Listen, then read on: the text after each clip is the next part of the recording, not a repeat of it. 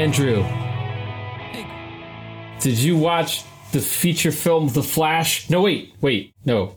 We're talking about Guardians of the Galaxy 3, which came out recently. Yeah, recently. That's what that word means, right? Uh, I mean, on a cosmic scale. super topical, super on time. Um, hey, look, we I it's not on streaming yet. that's true. I feel so like that's we, like our window, right? Although, although to be fair, it probably would make more sense to wait until it hits streaming and people care about it again. But yes, we watched Guardians of the Galaxy Volume Three. Correct.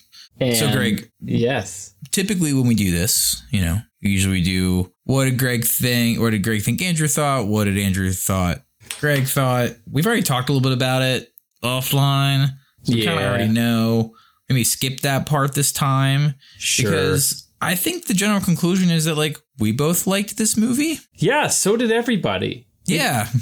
It, it, I, I have very few complaints about this one. Um, it was it was a good movie all around. Um, much better, I think, than I anticipated. And, you know, one thing with the benefit of it being a while since the movie came out, um, is that like, I, I, you know, if, if, if, if you came by and were like, hey, let's watch Guardians 3, I'd be like, yeah, let's do it. That sounds cool. I'd like to see that again, you know? Yeah. Yeah. I was just thinking like, oh, because like someone was asking like, oh, when's Guardians three coming to streaming? And I'm like, I don't know, but I hope it's soon because I would like to rewatch it. Um, yeah. I mean, I had went through beforehand and you know it had been a while. Like, I mean, I've seen Guardians one a number of times, but it had been a while, and like I wasn't convinced. I'm not a big like movie rewatcher, so mm-hmm. I was like, I don't even know if I ever saw Guardians two like a second time in its entirety. So shortly before I went and I watched both of those and this was coming off of, you know, uh, the last Marvel movie, which was Ant Man, which mm-hmm. was not good, coming no. off of prior Marvel movies that were also not good. And it was like, oh, right, these are good movies. They can be. yeah, yeah, like, yeah, like, I meant these, like, these older movies are good. And it's not just like all these dumb excuses people have in their head for like why it's not working. It's like, they're too woke. They're not woke enough. They're superhero fatigue. It's just like, no, they're just not making movies as well. yeah. And for me, yeah. watching Guardians 1, which was like, you know, is a Marvel classic, a lot of people's favorite Marvel movie for a lot of good reasons. Even Guardians 2 is just like, this is another really good movie. I might even like it better than the first one. And, you know, seeing how I guess the Guardians were briefly in Thor, uh, which was an interesting kind of backstory reading that like because of the timing changes and then because of the whole James Gunn thing, like things got really tossed around. James Gunn also had no idea that they were going to be ending in uh Endgame with Thor going and joining the Guardians, and he was just like, "Oh, what the fuck am I supposed to do with this dude?" Like, right. So a lot of stuff in there that was kind of like, "Well, that was a weird detour we didn't need." Um, it was like, but no, like these movies, they're they're just like the ideal kind of middle like middle of the road in a positive way where it's like it's got good action it's got good spectacle it's got good characters it usually has a point of some kind and you know it's they're more action comedy but not so far action comedy that nothing matters you know or, it's just like loses all stakes and they also have that very you know iconic kind of James Gunn of just like oh, this is goofy and irreverent, but also heartfelt and gonna make you feel things that you might not have expected to feel about a fucking CGI raccoon. Yeah, I, I, I mean, I knew that they were gonna be using the CGI raccoon to create some feels in this movie, uh, and they basically telegraphed that. They were like, "Hey, sure. this is going to be a movie where." Uh, we might not kill the raccoon, but we're gonna we're gonna we're gonna come close. Um, and as much as I think I would have liked to have seen um, some alternate reality where we did like where I got more like Thor. Thor is a member of the Guardians of the Galaxy now. You know what yeah. I mean? Yeah, like, there was something to that idea for sure. But I'm I'm happy with what we got. Um, and I was just yeah, and like you say, like there's so many complaints about Marvel, and I, I I mean I think that Marvel fatigue is definitely a thing, and and that I think is because in in many ways they really just the movies really fell into a formula and um you know it was really it was just about like we just got to keep this thing moving. It, you know it, you could just see the business model on the screen. It was no longer cool movies about your favorite characters. It was now a part of this giant project that disney is doing and i guess i have to play along. Um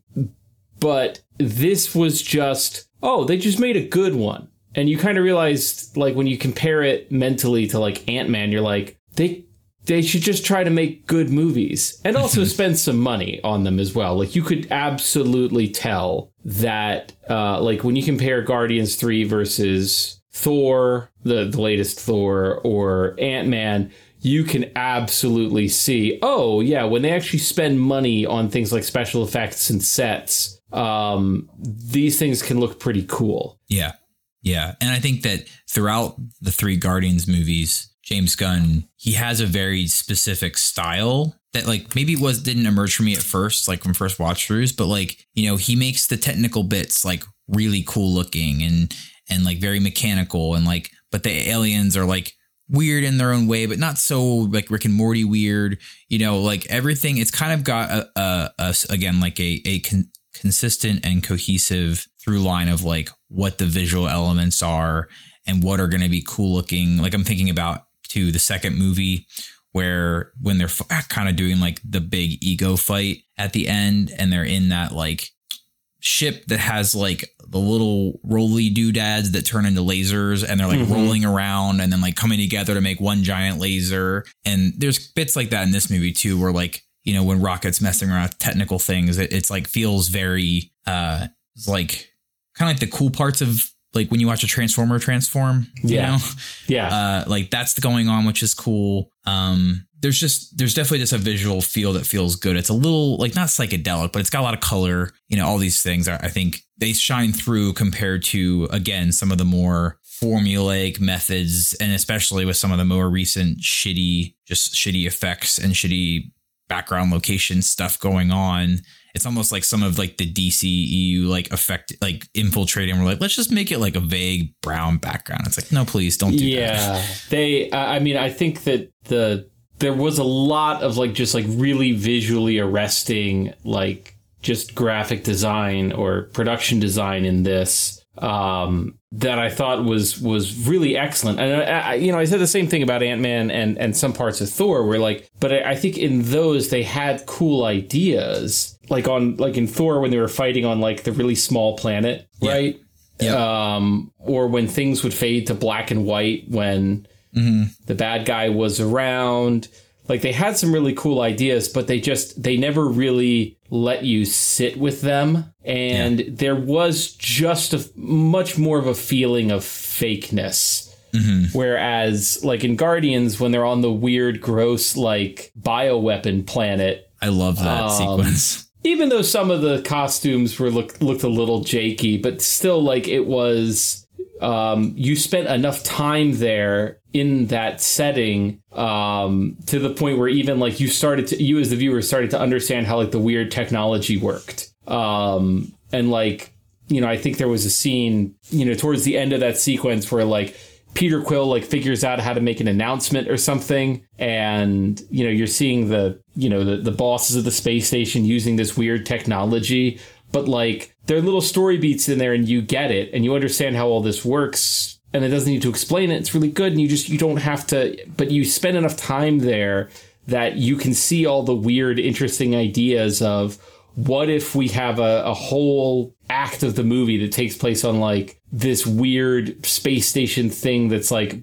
biological and well what if like there's got to be a pus fountain right? Yeah let's have a pus fountain and let's have some characters fall in it. It's going to be gross. Awesome. Great. Um and you know we'll we'll have parts of it be kind of biological and parts of it look kind of plasticky but also like weirdly sterile and corporate. Um and you just spend enough time in it to really like get a feel for it and enjoy it and and to develop some of the ideas with it? Whereas like in you know, Ant Man, you, you get these really cool settings where, like, is it a cave or is it space? How big is anything? This is really cool and weird. Oh, it's just the background, you know? Mm-hmm. And then everything else, it's very clear they're just walking around on a sound stage and this background was made behind them. Yeah, Um, it, has you- got that like you know when you're in a video game and the background's painted versus rendered, right? Like Right. Or it's just, you know, okay, to you to carry the video game metaphor a little bit further.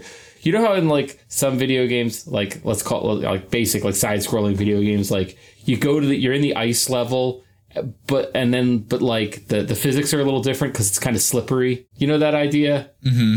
Happens all the time. But and then there's other games where you go to an ice planet and it's just oh everything's blue now, right? Guardians of the Galaxy gives you time to realize that things are a little bit slippery here. right. Whereas the other ones, it's just like, oh, I guess we're in Fire World now. Okay.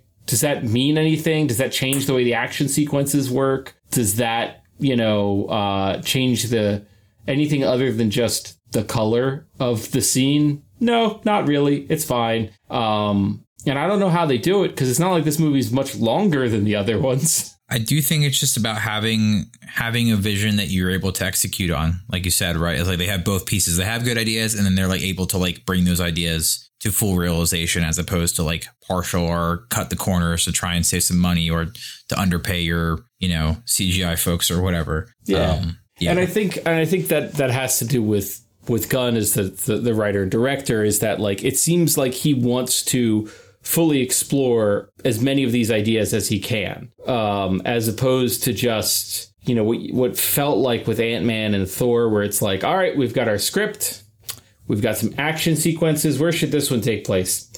Uh, how about a tiny planet? All right, great, make it happen. You know, um, it feels just kind of slapped together. Whereas I feel like James Gunn with this one, he's like, yeah, if we're gonna if, if we're gonna have um, you know, if we're gonna have the scene on the um on the on the weird on Counter Earth that's inhabited by you know idiot uh animal people who speak a different language, but it's also the seventies, like. Like we should we should fully explore that, you know, and like what what little jokes can we find in here, and what little elements of uh, of set dressing and you know um, just production design are going to make this feel a little bit more real. Like this sounds strange, but like there's even a sense like on Counter Earth, like there's almost like a haze in the air because there's an atmosphere.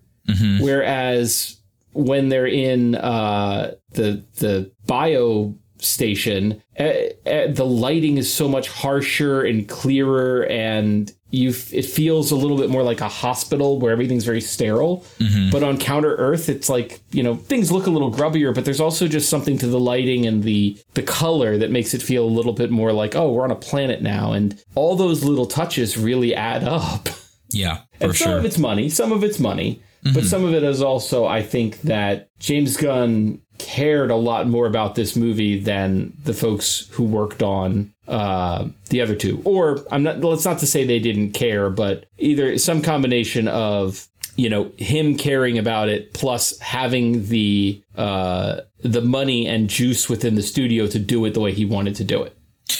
Yeah. I mean, we definitely, and I'm not saying that you have to have like all two directors to make a movie good, but like we talked a little bit previously about how, like, you know, Marvel took a lot of big swings on who they got, not just from, and people always talk about casting, right? Early Yeah. on, but from more from like a directing standpoint and a writing standpoint, you know, the people they pulled in were either huge. I mean, I, I maybe say Jon Favreau was huge, but he's, he was a big director at the time.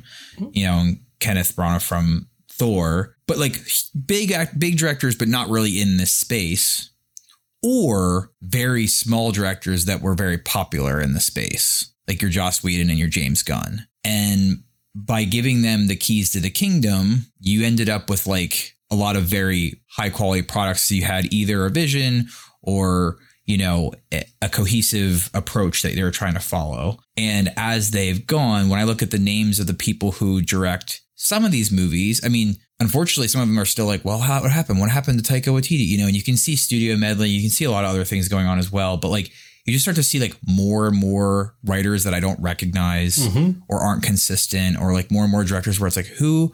I mean, Peyton Reed directed all three Ant Man movies, I think. Um, but like I don't know, the first two fit his style more than the third one. I, I don't know. Like there's just something going on there for sure.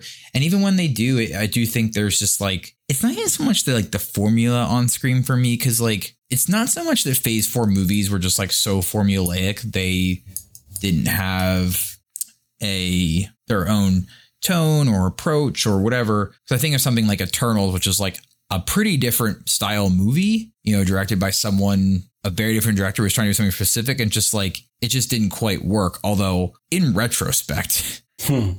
I, I put that in the like not great but interesting category more than I put in this like the eh, whatever kind of category. So I don't know. I'm not putting this all together, but I just think like when you had that sort of there was a certain like in, in my mind, someone like a James Gunn, Joss Whedon, like very similar kind of like lanes of like people who want to write and direct their movies and focus on telling really like cohesive and comprehensive stories versus assembling a movie by committee, which is what a lot of the other ones have felt Abs- like. Yeah, they, they they felt like um you know, there was all this talk when, you know, of, you know, when kind of the Marvel movies were in their heyday and when it, they were kind of the talk of the town of like, oh, is this the return to the studio system of like the mm. 40s mm-hmm. and 50s where it was less about directors and more about, you know, the studios had a style and they had a, the studios had a, this style and this stable of stars and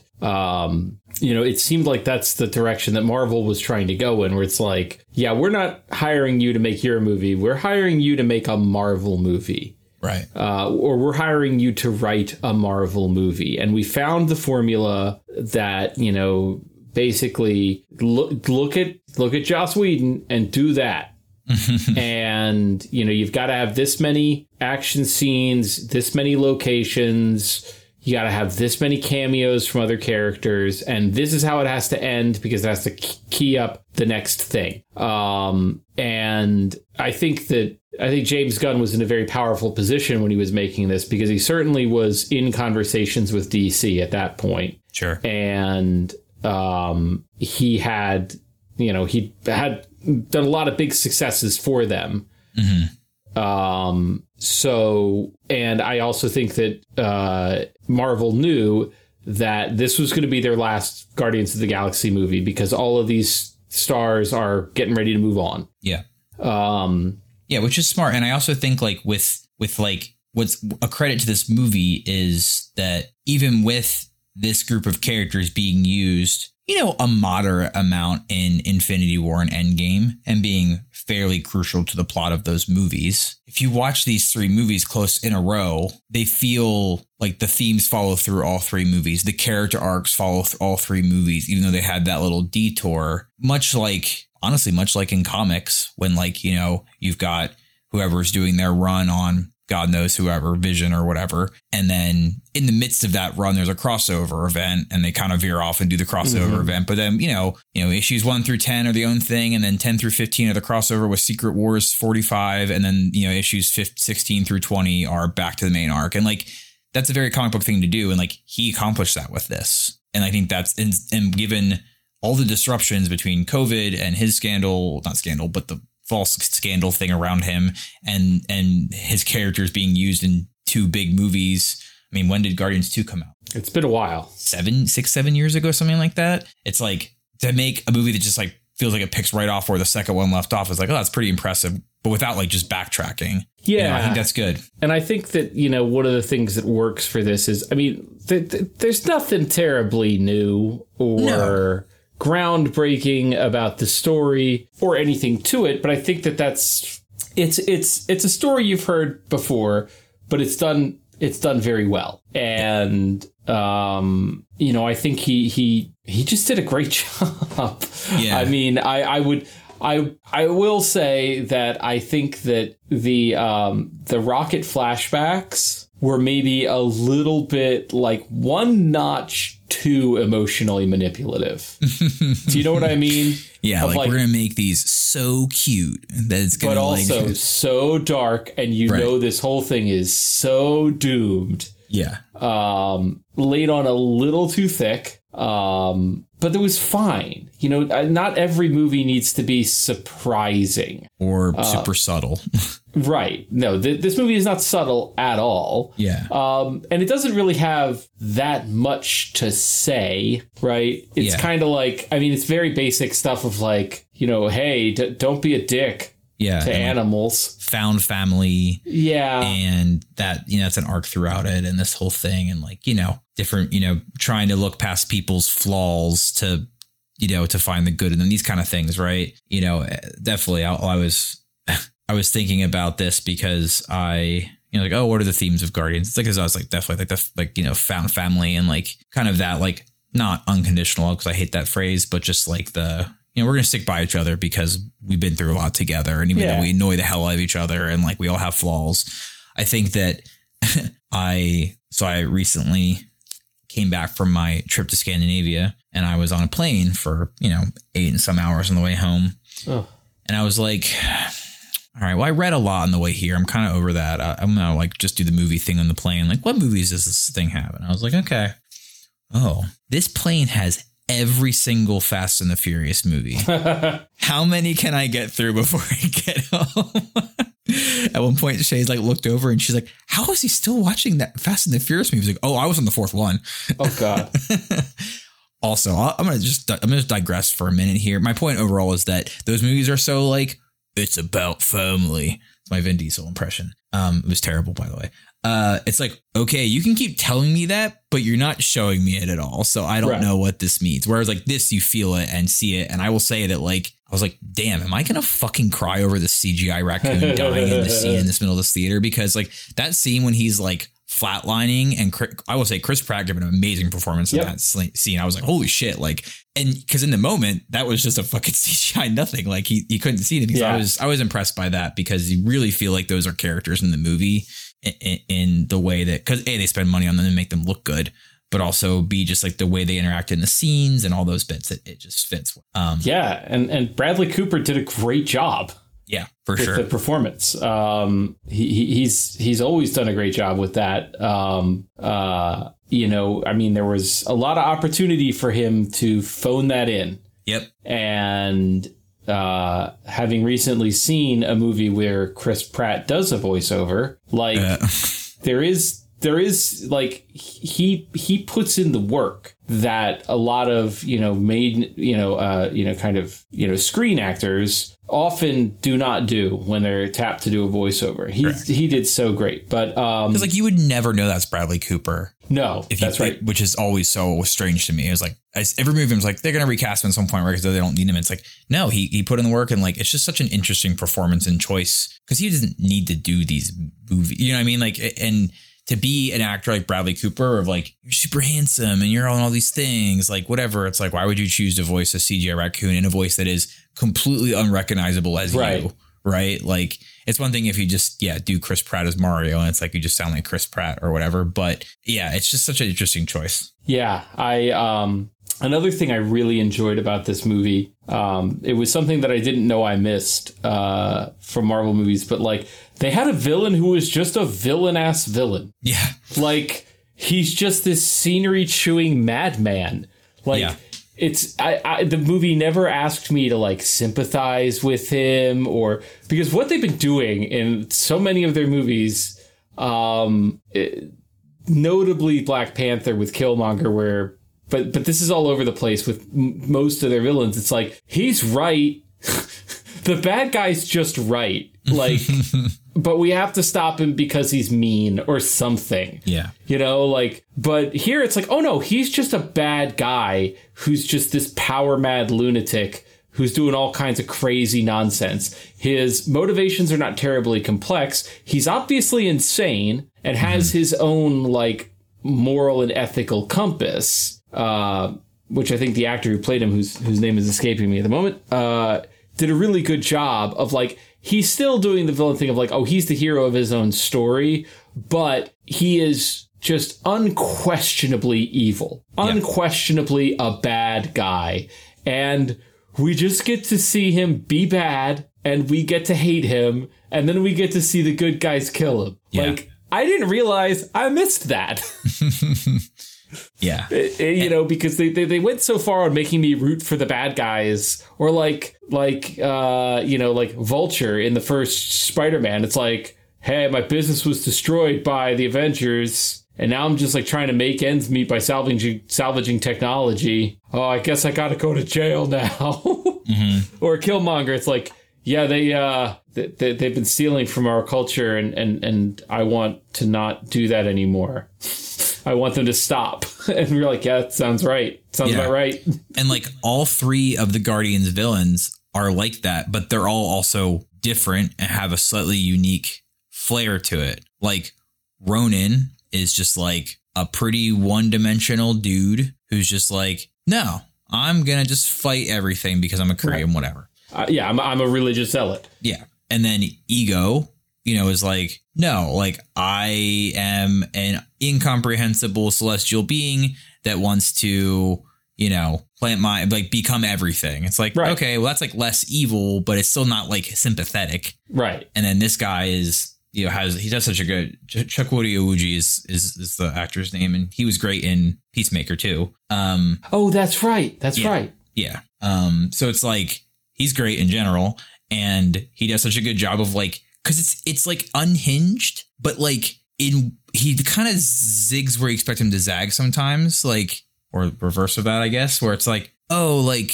you know, is he like because he's like kind of like nice. In, in like to like the animals and stuff when you wouldn't expect it if you're just Yeah. playing like the crazy unhinged guy like you would just do certain kind of go through the motions but yeah it was a very interesting performance i really liked it and um, yeah, it's nice just to be like, no, we need to stop this guy, and and you know, there's time for the sympathetic villain. There's also just again execution issues where it's just like sometimes the villains just been like boring too. It's like the the villains in Black Widow. It's like who the fuck cares about any of these people? Nobody. They're not interesting and they're not sympathetic. So you got neither thing. Right. Like the villain in Shang Chi, um, his dad, that was like closer, but I just feel like they didn't quite nail the whole thing. Like I saw what they were going for, I liked it, but just couldn't like quite pull it all together in the way that made sense. Um, I don't even know about friggin' Multiverse of Madness. Who fucking knows? But um, that movie is so bonkers. Well, no, I mean, I, I, I, I liked Wanda as the villain in Yeah. that uh, because she did a great job. Um, and she wasn't sympathetic. Well, I mean, she was sympathetic in like, I get it. I get how the life that this woman has had has made her crazy. Mm-hmm. Right. Yeah. But I also identify that she is crazy. there is I I'm not being asked to root for her at all. I understand where she's coming from, but she's insane. As opposed to like the Killmonger problem where, you know, Right. um, you know, like she doesn't have a point. Yeah. The way that like, you know, and and and High Evolutionary doesn't have a point. No. But like Kang, it was kind of like, yeah, I mean, you might be the good, you might be the good guy in your own way, you know, like, oh, you were trapped here by maybe some some bad guys, and you're trying to get out, you know, like you're, um, whereas, yeah, High Evolutionary, it's like, yeah, no, you're just an asshole. You're just an asshole, and I want to see the bad guy. I want to see the good guys beat you. But also the fact that, I mean, he was the villain, but it's not like it was more about saving Rocket, and this guy happens to be standing in the way. Yes, You know? and, and that is what I think is why all three of these movies are exact like exactly the same in that way, where it's like the villain is just an obstacle to the character's growth and development, Mm-hmm. right? Like Ronan is not a super compelling villain on paper from a plot perspective, but you know the goal of that movie is to you know see these characters kind of emerge from their more selfless, you know, uh, outlooks and then come together to make a team that's going to do good or whatever. And that's the catalyst for doing that. The villain is the thing that helps spark that along as opposed to being like the point, you know, whereas maybe more like in an Infinity War endgame situation, the villain is a lot more of like the point of the plot or even like a Winter Soldier, right? Where like the villain is a character we are supposed, you know, like needs to be saved or whatever. So like, you know, and same thing with even Ego, who is um, takes up a lot, lot, lot more screen space and space within that movie. It's much more about Peter getting over his daddy issues than it is about defeating Ego, right? Right. The ego, ego is the kind of the Darth Vader archetype. Right. the father figure who's offering you um you know offering you power at the compromise of your ethics Right. You know, um, and it's about overcoming that temptation and, and like you say, resolving the daddy issues. You know, it's interesting in this one because I think that maybe the you know Rocket's always kind of been Rocket and Rocket's background has always been kind of one of the lingering mysteries of the series. And while I don't think the High Evolutionary represents quite the same like direct parallel to what they're trying to accomplish, it is like again his you know Rocket moving past and accepting like what he is, regardless of how he was made. And again, he is like an embodiment of that. So most of these characters are personal in some way. I mean, even for if you look at the role that not within these movies, but within the larger story, like that Thanos plays with Gamora and Nebula, Mm-hmm. right? Like it's all just like interconnected in a way that just like makes a lot more sense and feels a lot more uh fluid and interconnected in in the positive way. So Yeah, they're all rejecting bad parents. Basically, which is pretty much all we ever want to do, With right? the- with with the exception of Drax, who they they rapidly wrapped up his arc, but like, oh, he always wanted to be a dad. All right, fine. Yeah, I mean, I they, I know I know even Dave Bautista was like this character does nothing. He brings nothing to the table. Like I'm over it. It's like, yeah, I get that, man. Like you're not Yeah. getting a lot of work with. Like, did you actually meant to ask you? Did you watch the Christmas special? No, Oh, okay. Um, worth a watch. Maybe it was goofy and stupid. Um, kind of you know leads into this one for sure. Well, definitely not mandatory watching. Um, one thing I will say to to pivot a little bit uh, is that I I really liked. It would have been so easy to just like completely kind of undo you know Gamora's death in Infinity War to just basically like ah she she'll get there eventually kind of like they did with Loki right where it's like yeah it's a different Loki but I just show him his life story and he'll just turn out to be the same Loki yeah, right dif- different, but yeah, Yeah. uh, not different enough. But I think for them, for James Gunn to make the decision to like be like, no, like you don't just you're not your life is not predetermined, and like just because someone can tell you like, hey, we were in love, does not mean you're going to fall in love with that person again. At this, you know, all these life is serendipitous, right? And it's about place and time and moment, and you know everything leads up to that. So one second and to like not just have them like fall in love again and end the movie with like them kissing and riding off for the sunset and everything's hunky dory, I thought was a very good move, and I really enjoyed that. Absolutely agree. I think that was uh, an excellent choice um, because it, uh, yeah, like kind of the expected thing would be just to hit the reset button, um, but it gave it restored some agency to the Gamora character, Mhm. and I think made her more interesting. Um, it, it it it gave her more to do than just kind of be the love interest and to feud with Nebula. Um, it it gave it made her character she had has a lot more edge to her and is a lot more interesting and um it kind of says something about like uh you know the way the guys can sometimes forget that the girl they're pursuing is a person Yeah, they're Um, not just like an object of your affection to try and win. Right. And that like you can't like Peter, you can't talk her into being your girlfriend again. You know? Like it's it, it, it's gonna happen or it's not gonna happen, but um, I- I, I thought it was a really mature take and made for a much more interesting movie. Um, because you know, I, I, because I do think once they got over the will they won't they part of that romance, it wasn't it got kind of boring, right? As these things often do. And instead it was like, no, they're not getting back together. And also she's a different version of the character that, that is actually more interesting. Um, yeah, I mean, and, it, and it's as if you know, like, it, it, and it makes sense logically from a narrative perspective. It's like, okay, go back and watch the first twenty minutes of Gamora in the first Guardians of the Galaxy movie because that's basically where she's leaving off, and how many things and how long it takes for the will they won't they to like pan out is like two in some movies because like it's not really till like the end of two and even in Infinity War we're like they are solidly a couple now, right? And that was I don't know however many years in. So it's like it makes sense from an from like an in universe narrative perspective, and it makes for like a more compelling and interesting like you know meta narrative commentary.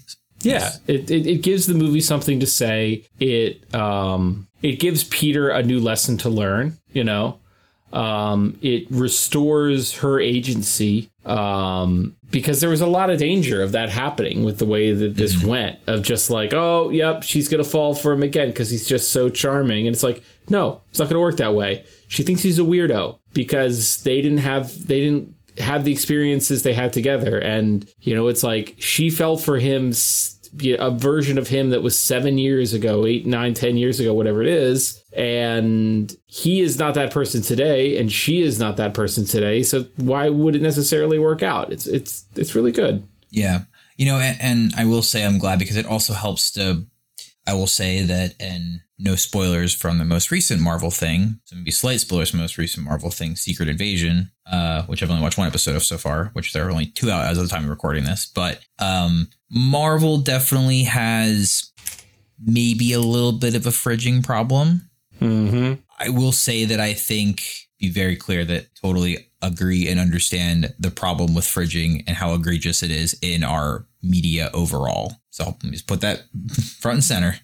Um, but like I do feel like it can be one of those things. Sometimes it's like a really easy thing for a critic to be like, a woman died, therefore it is fridging. And it's like that's Right. not what it is. You know, what I mean, women can die. You know, and it's not now if there's a pattern of it and it's only to do certain things to motivate male characters to do shit. Well, then yes, that's terrible and stupid. And like Marvel is like may, may have crossed that line, honestly. With like if you look at all together how many women have died and like who it's motivating and these kind of things, it's like mm, like mm, you got to be careful, Marvel. We got to ease up a little bit, I think. Yeah, yeah, So, but this helps to, you know, mitigate that at least for the Gamora character a little bit. yeah, uh, for sure.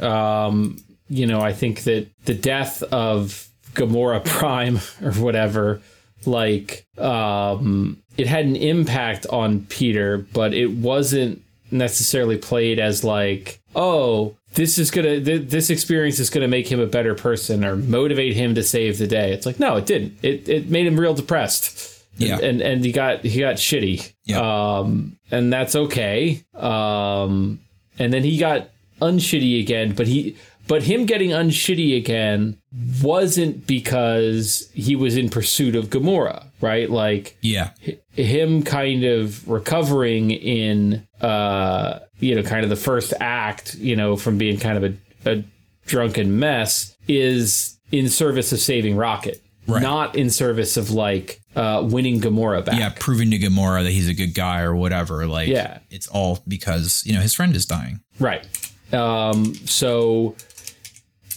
it's not quite fridging. It, it, it isn't right? It's not it's not oh this is just one more step on his journey. It's like no this was a big big setback for him. Um but it's also like he would have even if all that stuff hadn't happened he would have saved rocket. You know what i mean? Yeah. he Yep. didn't need gamora to die to become the character he is. Yeah. Not every action these characters are taking are take are being thought of in like only through the lens of like their romantic relationship. Right Right. Also, I feel like now some someday, sometime, you know, someone's going to come back listen to this and they're just going to isolate that clip of me saying women can die and just be like, be like, listen to this misogynist talk about. hey hey equal they, they they can they can die too we don't want to be uh, exclusionary yeah. So yeah, I mean, uh, and uh, I I also one thing I'll, I'll say I like I like about you know I know I'm reflecting a lot more on the overall series than just this movie individually. That's because it feels like a piece of a whole, which is Yeah. good. Um, is that like the use of ensemble, you know, in these movies is really good. And again, that's something that Marvel did well in general for a long time, and I feel like is you know hit or missing right now. Um, but I think that not just the main ensemble of like the Guardians, but like layering in new members of the Guardians. And that's kind of how the movie ends, right? Like, Mhm. um, which we haven't even talked about Adam Warlock yet, um, uh, which is kind of a nothing character, but it's whatever. Um, he's kind of a nothing character in general. Yeah. Uh, but like, you know, the side characters like Kraglin and, you know, when they introduce like, okay, Mantis is now she's part of the crew, like Yondu in the first movie is more just like a side character. Now in the second movie is part of the crew, like adding Cosmo in, which was a little more prevalent in the holiday special, and then seeing her like involved more. It's like I just like that that it feels more full as a movie, even though they're not trying to cram too many characters. It all fits well. It's like it's sometimes it can be very hard to manage an ensemble of having like primary, secondary, maybe tertiary characters play out in a film or in a film series. And I think he does a good job of it, which also makes me feel like confident. Like coming out of this plus Peacemaker, knowing that James Gunn is running DC, it's just like I'm a little hopeful. I, I'm, I don't want to be little- really, but I'm a little hopeful as well, but let's hold on that because Yeah. I think there's still uh, uh um yeah Adam Warlock. Um, I liked him in this movie. yeah. Um, I liked that he was dumb as hell. I liked that the movie didn't do too much to explain his power set or his motivations, other than like he's kind of a kind of a robot guy, kind of dumb, um, easily manipulated. Don't think too hard about it. He's here to just kind of be a he's a he's a he's a henchman and he does a good job of posing a threat to our characters, but also being funny when he needs to be funny. And um, you know, when he makes the the the turn to be a hero, like it it works. It makes sense. You know, he's you know because he's not that bright, and he was just kind of doing what his mom told him to do, like because he's basically a five year old. he's a five year old with god powers, and that's what that's what we're watching. Um, I thought it was really well done, and the fact that um, in the in the post credit scene he referenced Adrian Belew from King Crimson, which is a joke specifically for me uh, as someone who um, celebrates Adrian Belew's entire career.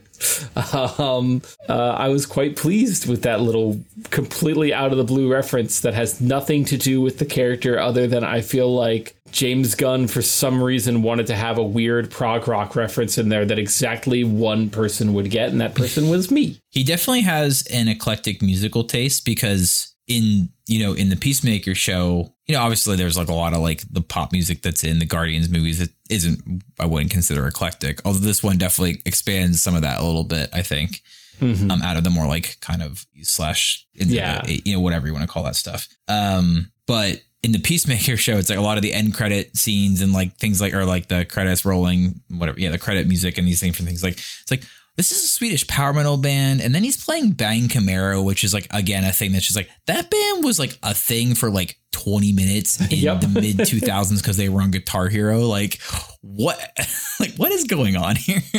So, but also really one in play, just like in Peacemaker, just like a ton of glam rock, which is also great. Like you know, um, so Right, yeah. which which was a great choice for the uh, the the strangeness of that setting. Right, Yeah. this the, the the the glitzy superhero thing, along with just the dingy trailer parkness of it. Right, like it was a perfect fit for glam rock. Just the Yep. absurdity of glam rock was such a good fit. Yeah. and like how um, into it, like this like hyper masculine or attempting to be hyper masculine dude is like so into, you know, like sticks and like whatever else. And it's like, Right. it's just strange. And it's always been the strange dy- dynamic with that paradox. Right, and the timeline doesn't make any sense at all because why mm-hmm. would like this movie clearly takes place in, you know, current year, but for some reason this guy who is like, you know, mid to late 30s is obsessed with like some really deep glam rock deep cuts as though he was like in his 20s like, you know, getting laid at Daytona Beach in 1986, you know? Right. Like, it's- exactly.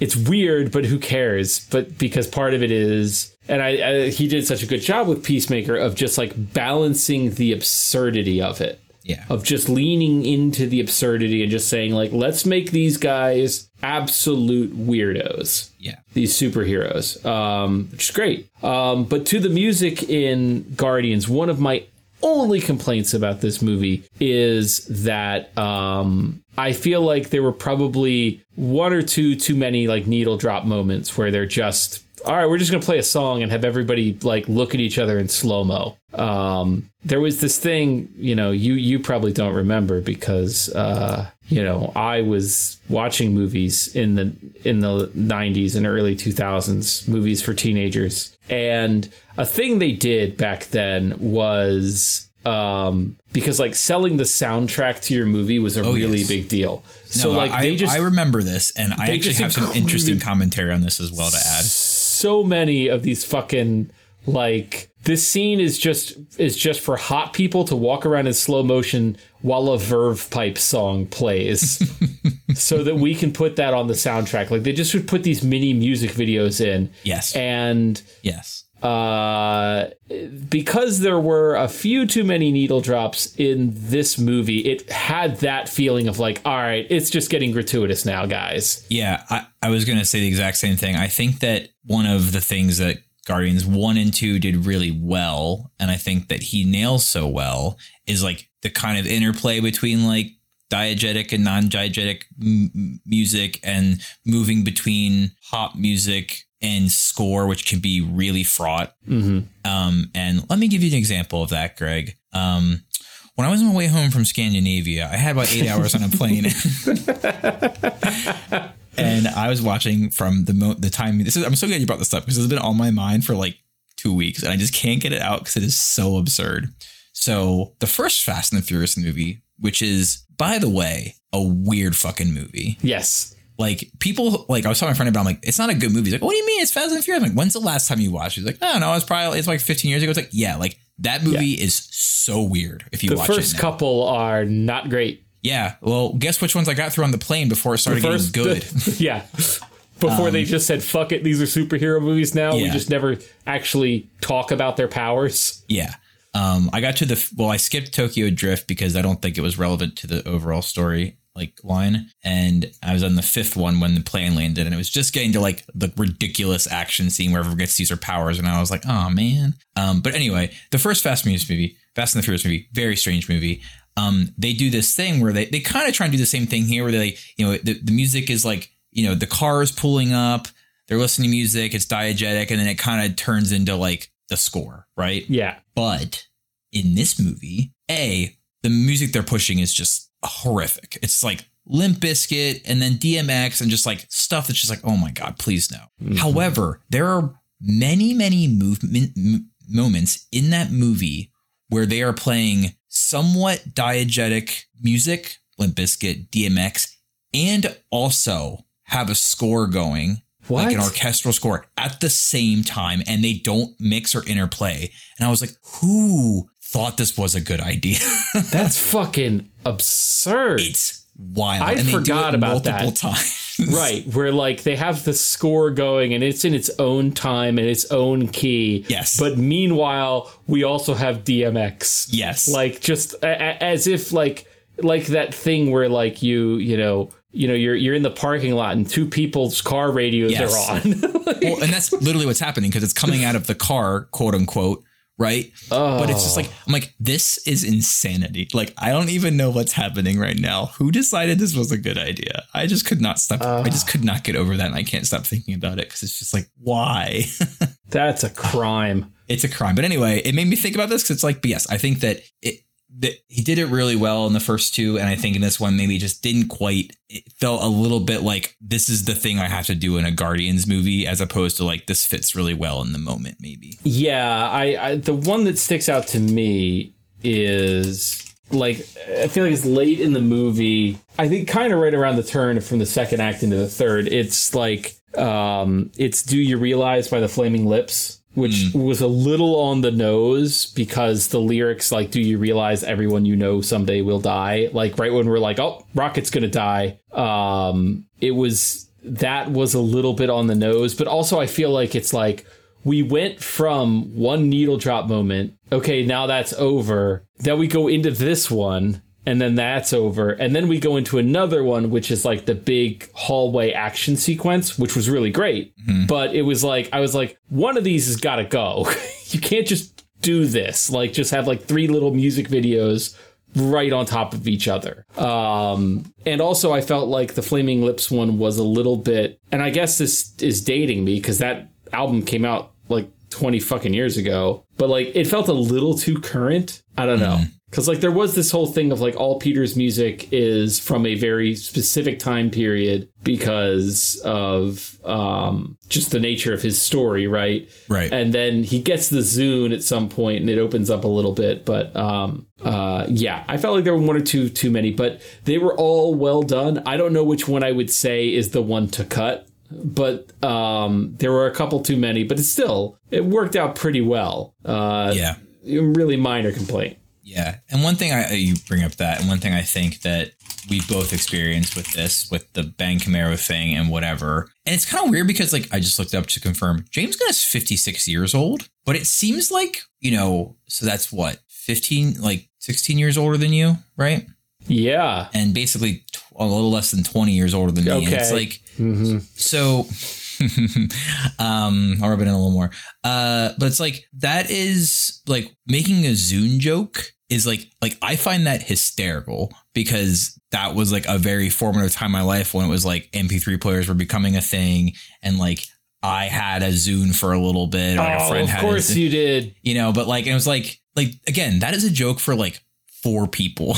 Or it's a, a very specific time joke. So i'm like why is he making that joke? Because he would have been you know well into his 30 or like late 20s by then. It's like why is that a joke for him? Like I, yeah it's just strange but um like why a bang camaro? You know I mean, was he playing guitar hero when he was 29 like I, I mean maybe but must just be something about his the lanes he runs in are much similar to the lanes that we run in. So there's like little extra jokes for us in there right?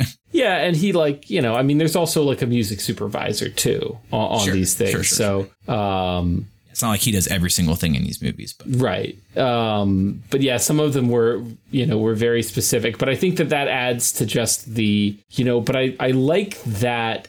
Um, how how should I put it? Like that. Um, you know that it that some of those choices create you know create a a weirdness and you know even some of these songs like the big 70s you know like arena rock numbers some of them you're like i think i've heard this song before.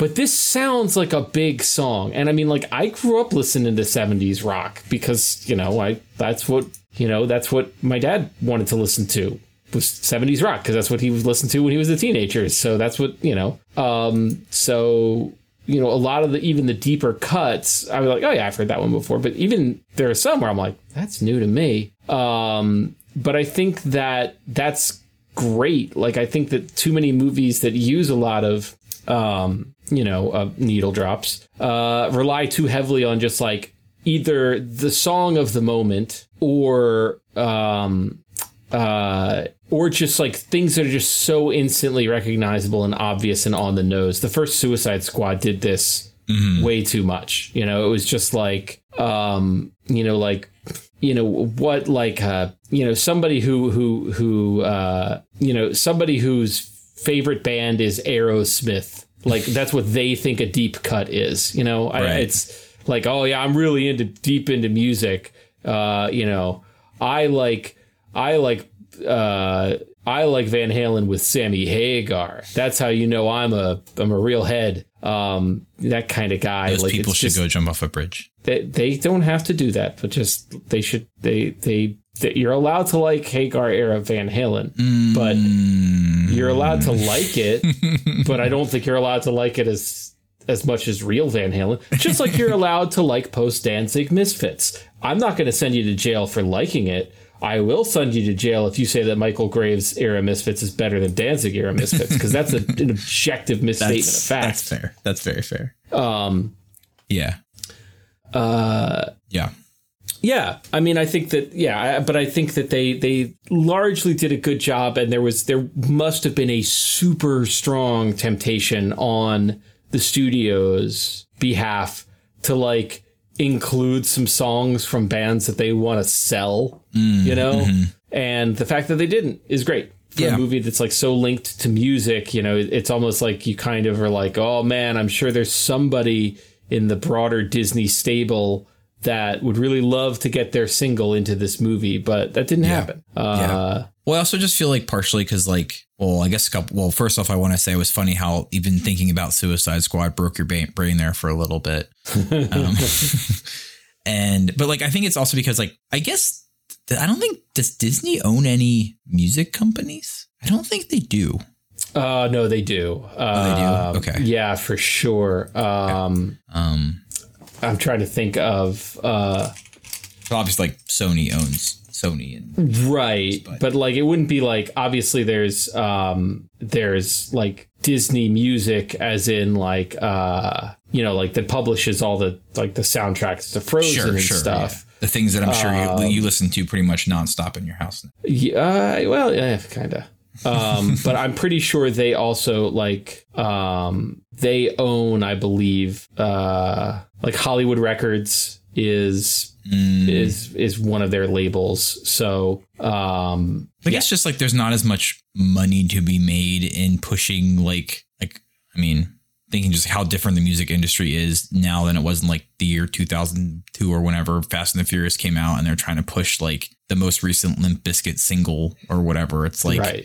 I mean not saying like people don't push singles, but I just feel like the market is just so different than it was. It just doesn't really fit as well. Plus like No. I would say music has gotten weirder like it's hard to imagine a lot of the things that like kids, not ki- kids, kids, but like you know teenagers, Kids today, yeah. kids today, old man shakes fist at cloud. Like it's hard to imagine like a Machine Gun Kelly song on like a fucking like Guardians thing. It's like this just like wouldn't. It's so weird and like vulgar and specific. I, I don't know how you know what I mean. It's just like it's just not. Yeah, Yeah. well, and I also think it's th- there's something about target audiences in here too, and like Sure. you know, I think if they if they were really trying to get, um, you know, if they were making something for the teens, they might include some of the you know some of Yeah, that. which that you can see stuff. in like Spider Verse and you know Ms. Marvel and stuff that's a little younger oriented. Like there's a lot more hip hop and rap in that, which Sure. is the predominantly popular genres among young people. So whereas like Stranger Things. They pull deep cuts, you know, not deep cuts, but they pull kind of weird deep cut that got very popular, which they probably didn't expect. But then they pull Metallica song, right? And it's like, okay, yeah, Right. You know, who you're trying to make the show for, like, Well, and they have to like you know they, they also have they're they're bound to to some degree by the um the time period the show is set in. Correct, correct. Yeah. So anyway, yeah, no, I, I think the this one like yeah, there's a couple missteps with music for sure. Um, But, the, but but like if that's my only complaint, that Sure. you know, oh, you had one too many of these, you know, things that may be a little cringy. Who cares? Uh, yeah, I um I uh this is yet another it's kind of like our you know close to our Last of Us episode where it's just like good thing was good. Good and uh, it's hard was to argue good. with. Oh, one thing I forgot was that I just I loved and adored that the first Marvel f bomb was just the most mundane thing. yeah, just open the fucking door. Just get in the fucking door. get in the fucking car. Just like that just cracked me up. I'm like, this is great. This is perfect. I love that. Um, Yeah, like agreed. you know, almost like feels like I don't know. It's just a very like James Gunn thing to do. Yeah, and uh, and and makes sense. You know, like yeah, these are people. Yep. Um, Yep. It's weird. It's weird that none of them have have sworn yet, right? Like that none of them have just had a moment like that. Um, like, Yep. uh, God Yeah. damn it, Peter, stop using the power suit. yeah. Um, so, uh, how before we, you know, before we kind of leave this subject, um, thoughts on James Gunn as basically the new guiding light for DC films? Yeah. You know, I I was skeptical because I'm just anything related to DC. I'm just like, ah, is he just gonna go down and just get sucked into this shithole that is the whole like DC and then more broadly whatever the mess that is WB Discovery or whatever now. Um and but like looking back it's like well was the Suicide Squad a perfect movie? No. Is it probably the best DC movie since the Nolan trilogy? Probably. The I- Batman's pretty good. I think the Batman is better Yeah. than Suicide Squad, but the Batman as a DC movie, I, I mean, I, I realize that technically it is, but I mean, like, Yes. And that will ex- that will still exist, and he's allowing it to still exist, and, and labeling as Elseworlds, I think is great. Like he gets that part that there are different interpretations of characters, which Right. I'm also like totally on board for. And when I think about Peacemaker, which is like probably be in the top twenty, like you know the top couple shows I've watched and enjoyed in the past few years, it's like well those are both really good. And I watched some of his like he's done a couple like YouTube videos and like some Twitter posts about just like direction of things and like what they're. I mean, we already we already did talk about the slate of releases they kind of are announcing with their initial push here. Um, and I'm kind of just like, there's a risk that I feel like if I'm just curious, and I I, I think the telling thing is going to be, you know, they just announced the casting for uh, Superman and Lois Lane in the new Superman movie. mhm. Um, I don't, I'm not familiar with the guy playing Superman, but the woman, I'm blanking on her name, who plays Miss Maisel, who I like. Yeah, Oh, that's a, Rachel- that's a good, yeah, Rachel Brosnahan. Yeah, Yeah. the the the Superman actor. Uh, my understanding is he hasn't really been in anything. No, no. I mean, he's been in stuff, but has never like he hasn't uh, no leading roles. Yeah. Yeah. And I'm like, okay, that's fine. You know, using some no names is not that, you know, relatively no names compared to who they could pick. Um, or maybe the studio probably wanted him to pick. It's like, okay, that's cool. But like, again, it's that like that we talked about how he walks a really good line of like humor and action comedy and and heartfelt and like dark and but like that doesn't work for every property. And I hope that the whole entire James Gunn DC venture is not in that tone because I'm I don't know that that would land well for me. Like I can't imagine a, I'm having trouble imagining. I can't imagine a James Gunn Superman movie. That's what I'm. That's what I'm struggling to get my head around too, Yeah. because I like um how to how to put it. Like I guess so. Like I think one of the reasons Suicide Squad and Peacemaker work so well is that they kind of work because because of the contrast they have with Superman and what you would think of as like mainline DC, right? Yeah, and at Like- and, the, and in the very time and place of like what the DCEU looked like at that point. Yeah, exactly. Right. Like it's it's it's like oh this is the I mean not a parody of but like um what's my example here? Um Well, it's kind of taking the piss out. I mean, like at, you know, literally at the end of Peacemaker, the Justice League shows up and he's just like, "Fuck all of you, you suck," and it's like that. what is what's a more right. on or the or it's like it's like you can't have Archer without James Bond, right? right, right. But I don't know that I would want to see what would happen if the Archer guys made a James Bond movie. Sure. um and it's okay to like both but like but that's what i feel like is what's happening with uh with james with james gunn and, and with this superman is like well you kind of need to play superman pretty straight and i don't think a, a, a superman movie that takes the piss out of superman is a good superman movie. Um I don't think James Gunn does either, though. I So don't. I'm- that's right. I, I agree. I don't think he wants to take Superman down a peg or take superheroes down a peg. But I haven't seen anything in James Gunn's work so far that gives me a sense of how he would do Superman right. Do you know what I mean? Yeah. Like I'm curious to see what that looks like. Like what does James Gunn playing it straight looks like look like? I'm very curious for that movie, which is why I'm kind of like excited. Um I'm also just like secretly really, really excited that the Flash is fucking failing spectacularly in the box office, but I'm gonna see it. it sounds insane. That is, I am so excited to see just how bad it can be. Originally, I was like, no, this movie looks awful, but everything I'm hearing about it, uh, and I heard, I heard, like, I've heard plot summaries of it. The movie has been completely spoiled for me, but I don't care. The more I hear about it, I'm like, this sounds like a beautiful disaster I mean, I was I want to see. I was confused because like I I read a couple things, read a couple of spoilers and spot summaries. I'm like, oh Jesus, what? But then I watched like Movie Bob's review, and he's just like, when it all comes together, it's actually just kind of like m- mediocre and meh, and like not an interesting way. I was like, oh no, that's not good. But like, it's we and he's like he even said, I think it's like it's a it's a stunt to have like such a wild bunch of things in this movie and still have it just be like kind of boring. And I'm Yeah. like, that's weird. I want to see. I just. I. I. That's. That's the thing. Is I just want to see how bad this thing is, and I'm willing to pay to see how bad it is. Oh, Greg, that means you're gonna make me do it. We're gonna fucking no, I don't think so. Okay, I don't know that there's going to be a lot to say about it. Okay. But I do want to see it, and I'm sad to say I haven't seen Spider Verse yet. I but I kind of feel like I'm seeing Flash before I see Spider Verse. Um, Because I understand everything I'm hearing about Spider Verse is like it's great. I'm like, okay, cool. I won't be, but that's not going to surprise me. No, It's not. It's not. That's there's nothing interesting about that. You know. It's like, hey, do you want to go to this fancy restaurant? It's got four Michelin stars. It's going to be great. I'm like, I do kind of want to. But then there's also if somebody says like, hey, do you want to go to this restaurant that uh that um that makes, you know, hot dogs stuffed with nacho cheese, but it's not a hot dog, it's a hamburger. Also, it's deep fried and they put fish on it. And it's terrible. I'm all, I'm kind of like I, I think I want to do the second one. I want to see what that that Yeah. garbage is about. yeah, Like, I- looking for the good- novel. the good restaurant's gonna be there. I know what good food is like. I'm looking for new ways to make bad food. No, I, I don't uh. disagree. I don't disagree. like just the audacity. Like like somebody telling me that like in the first ten minutes of this movie, the Flash puts a baby in a microwave. I'm like, okay, sold.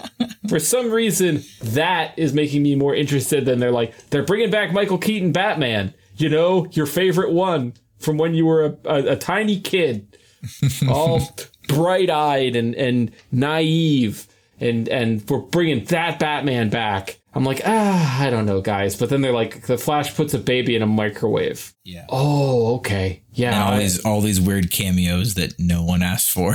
yep. and I've the entire last hour of this movie is just like some strange quote unquote purposeful CGI mess. It's like, whoa, and looking through the fl- did you read the I read the director's like thing about like why it looks so shitty and he's like, well, we're trying to go for like a vibe like when you're looking through the Flash's eyes and time slowed down, everything Mm-hmm. kind of gets all gets all warped and weird and it's like, sure, buddy.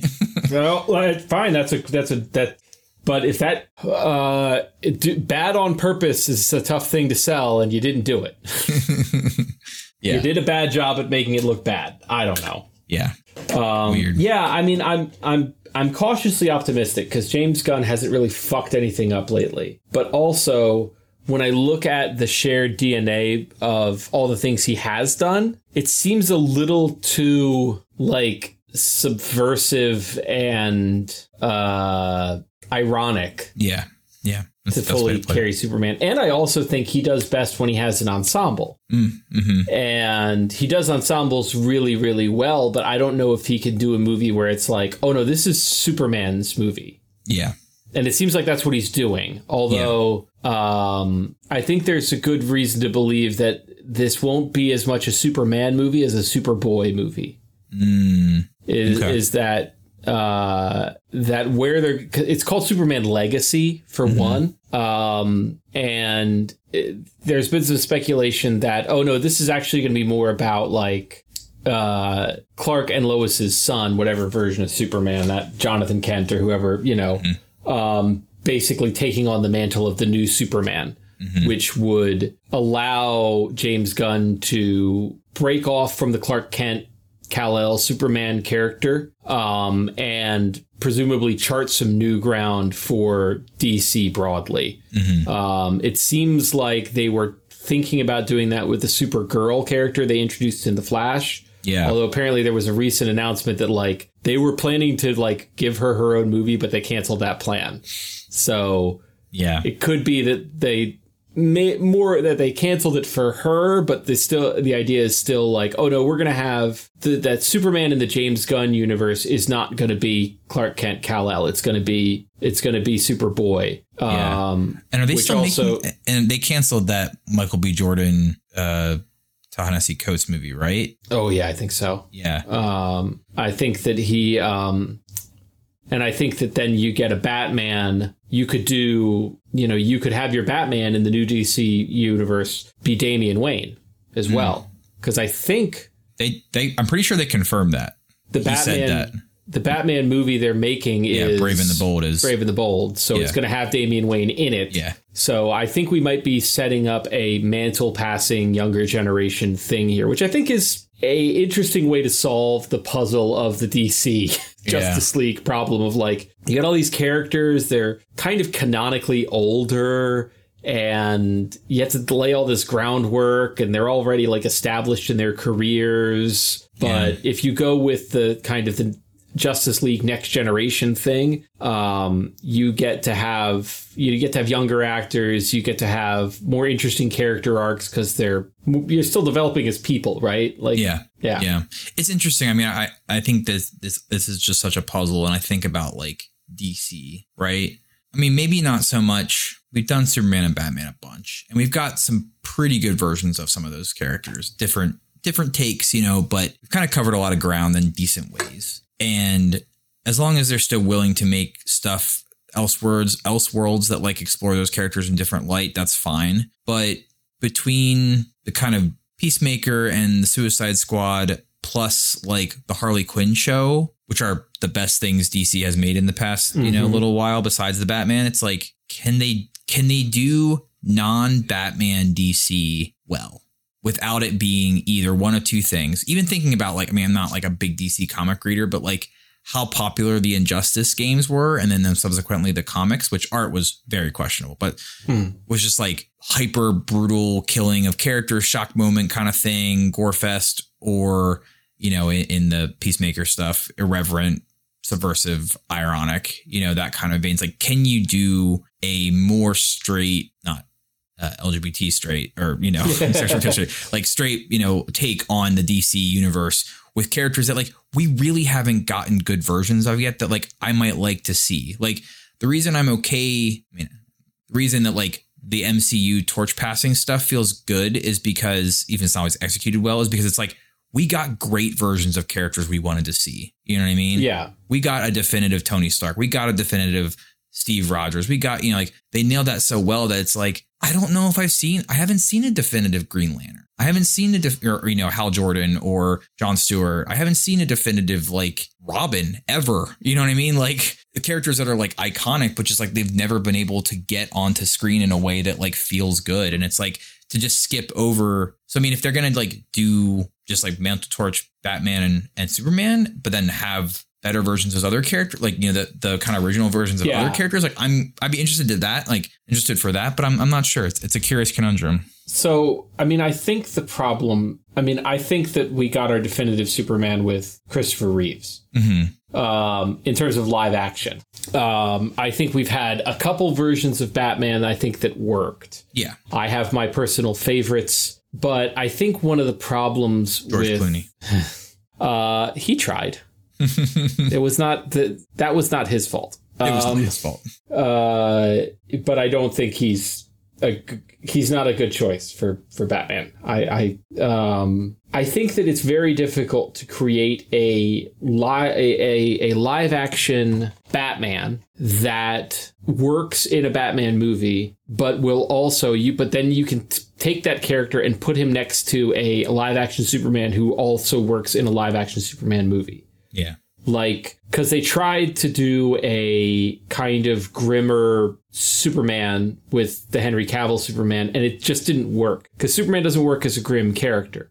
Um, but Batman, at least in a live action context, um, he it's very difficult to make a a live action Batman who is kind of campy enough to hang next to like an optimistic, bright, shiny Superman right. right? Like I think if you're gonna do if you're gonna do a live action Superman, he needs to be kind of campy, bright, sunny, shiny, that character. Um, you know, truth, justice, and the American way. And if, but if you're gonna do a live action Batman, he kind of needs to be, um, you know, more like a Christian Bale or a Robert Pattinson, like a dark and brooding. And it's very difficult to make those two work and then bring them together. Um, I think that there's I think that there there there's an alternate reality where a Keaton Batman can work alongside a uh, Christopher Reeve Superman. hmm Like they would because because because the Keaton Batman was a little campy. Yeah, for but sure. I also don't think you can make that Batman movie in 2023. Yeah, I mean, do you think there's a way to make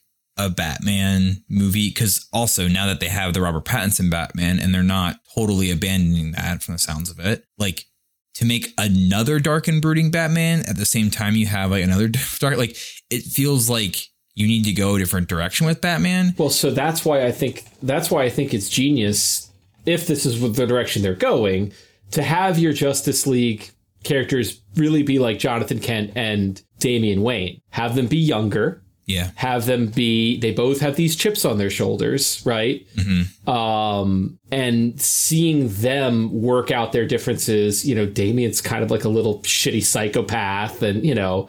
Maybe, uh, you know, maybe Jonathan Kent is a little bit too much of a Boy Scout, you know, and, and you can see them playing off each other because they're young and they're developing and um, they're growing together and you can you have more liberty with these characters to because you could never make Bruce Wayne just because of what we've what we've established with him as a character. You could never make him like a loose cannon you know? Yeah, or you know all that dangerous like oh he might kill lex luthor you know if you if you're not careful this guy might kill somebody right but you can do that with damian wayne Yeah. Yeah. and you can't make a Clark Kent who maybe has some doubts about doing the right thing or who's maybe tempted by shortcuts because that's not Clark Kent, you know? Mm-hmm. But you could still have them in there in the movie, but they're more side characters. And because James Gunn loves to do the family dynamics stuff, you know, it would be, I would love to see a scene where you have an aging semi-retired Bruce Wayne uh having to like uh go to Thanksgiving dinner with an aging semi-retired Clark Kent. And meanwhile their fucking kids, shitty kids are up to, you know, are are are fighting Brainiac. Like that's great. I'd love to see that, you know. Yeah. Um, so I think that's a way you can make these characters work in a modern setting because I think that so many of these Justice League characters are just like they're so far detached from each other just in terms of tone and personality that it's really tough to make it all work in a modern setting. I know that it works in animation because they have a lot more liberty with, you know, how the characters are portrayed and the the setting doesn't need to be as grounded and blah blah blah blah. blah. But Yeah, I also think that specifically using Damian is a good choice because I feel like, you know, the the big two have been so desperately trying to like, you know, pass the torch, quote unquote, to like new characters for like 50 years. Hmm. And it just like doesn't work. and like so few new characters get picked up and like they happen, but it's very rare. And usually what happens is they do a big generational torch passing. And then within five years, maybe one or two stuck around and the rest are all reverted back to like, you know, their original form or taken on something else, right? Like, and, but Damian Wayne as Robin is one of those characters that has like emerged and stuck around. And I think added a layer to Batman and the Bat family, or whatever we want to call it, that like has made a lasting impact on fans and people like have an attachment to that character. Maybe not so much Jonathan Kent, but like, you know, it's, it's enough to like hang a hat on that's like, oh yeah, people don't they, they don't always like Damian Wayne, but he presents an interesting wrinkle to the Batman formula Yes. that like we haven't seen before. because he challenges Batman. Yeah. He's yeah. he's one of the first Robins who like genuinely serves as a foil to Batman. Yes. And he also kind of represents a major failure for Batman on two levels because one,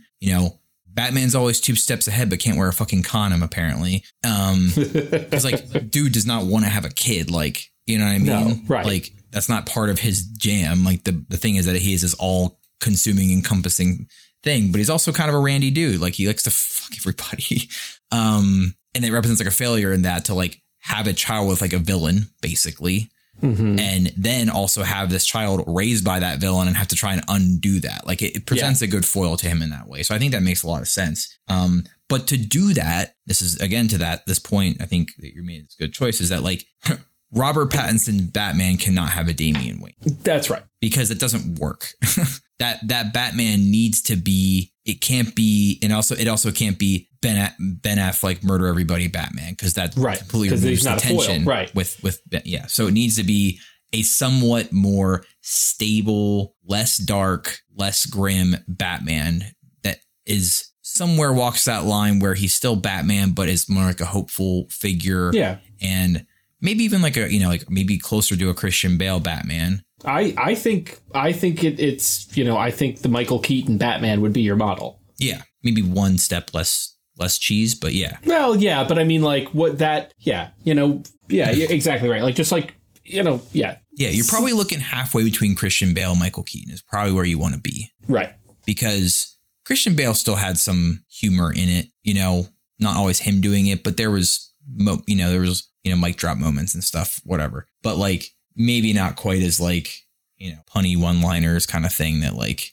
existed in you know maybe not so much like 1989 Batman, but like in that franchise in general. right. But I think the Christian Bale Batman grappled a little too much with the no killing pledge. But if if like which is silly, but again, if that's his thing and Damian Wayne's like, no, kill him. Like it's like if if that Right. character has already gone through that and emerged from it and been like, no, I'm going to reject the darkness and not live in it and not let it consume me.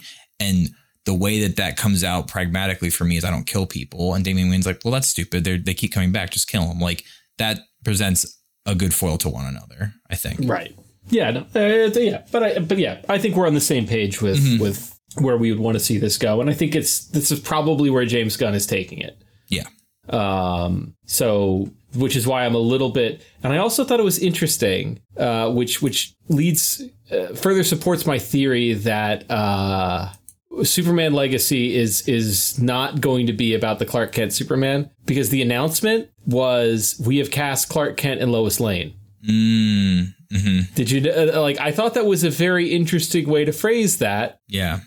Um, Although it did, I did read in the details that a big part of the casting was how they looked in the suit. sure, So take that. For but he's worth, yes, but he's going to be. But also, but if that's a big part of the casting, just how they look in the suit, you know. I mean, yeah, fair enough.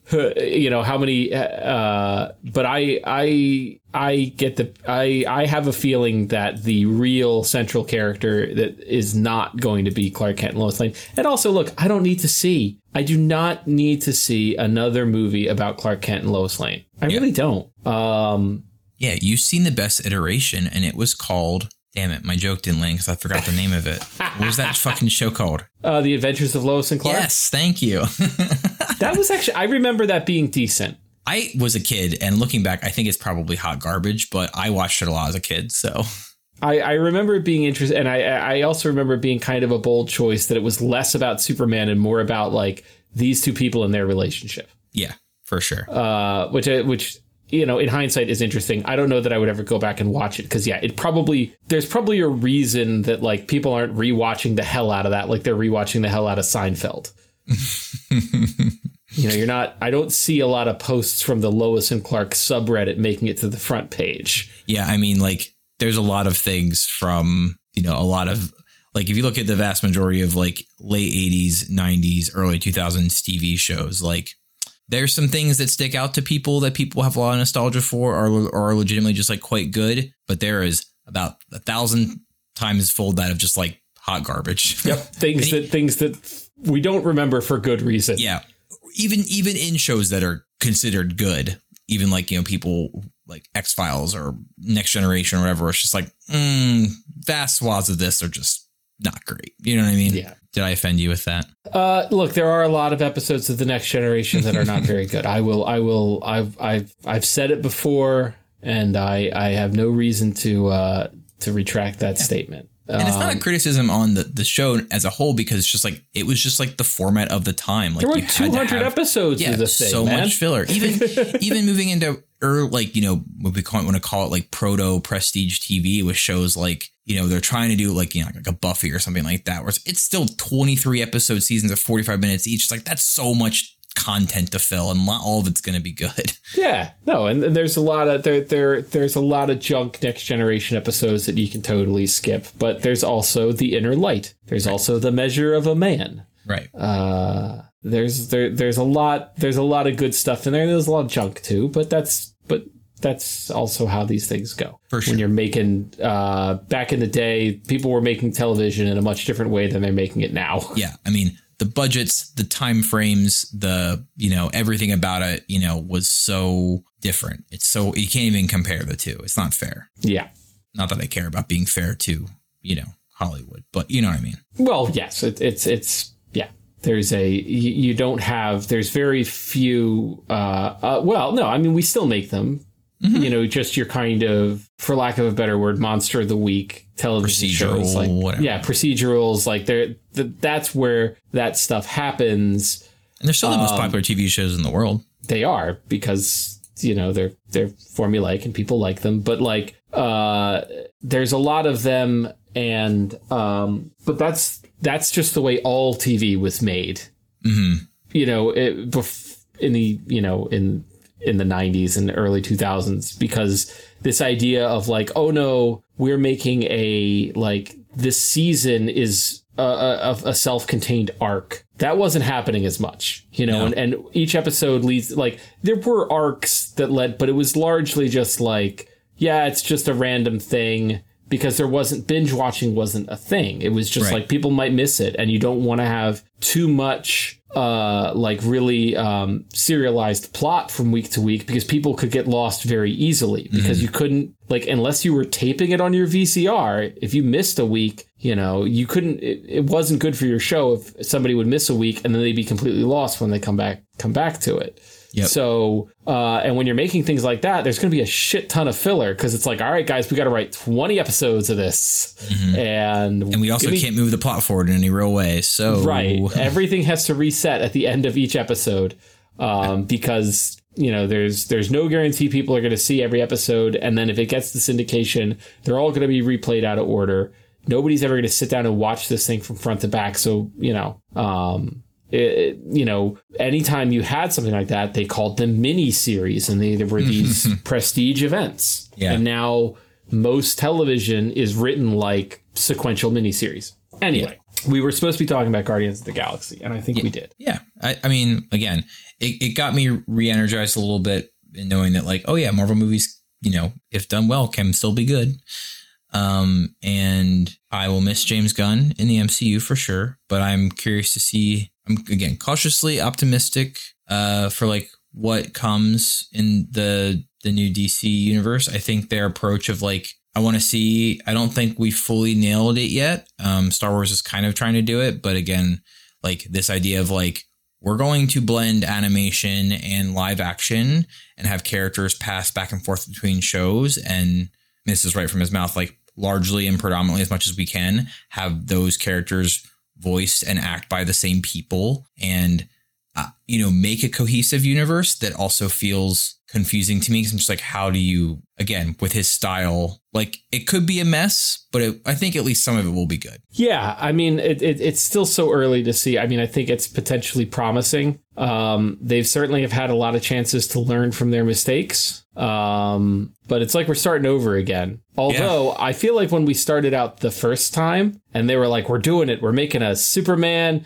and we're making a Batman and it's Ben Affleck and then we're going to have a Justice League and oh boy, it's going to be great. I feel like back when they were first pitching that, I was like, oh no, this is going to be bad. yeah there was no level of hope or optimism around. Yeah, I'm. But now I'm actually optimistic. I'm like, oh yeah, that, that I, I I could see how they could do this right. Well, and partially that was because it's just like, and Zack Snyder's doing it. It's just like, Yep.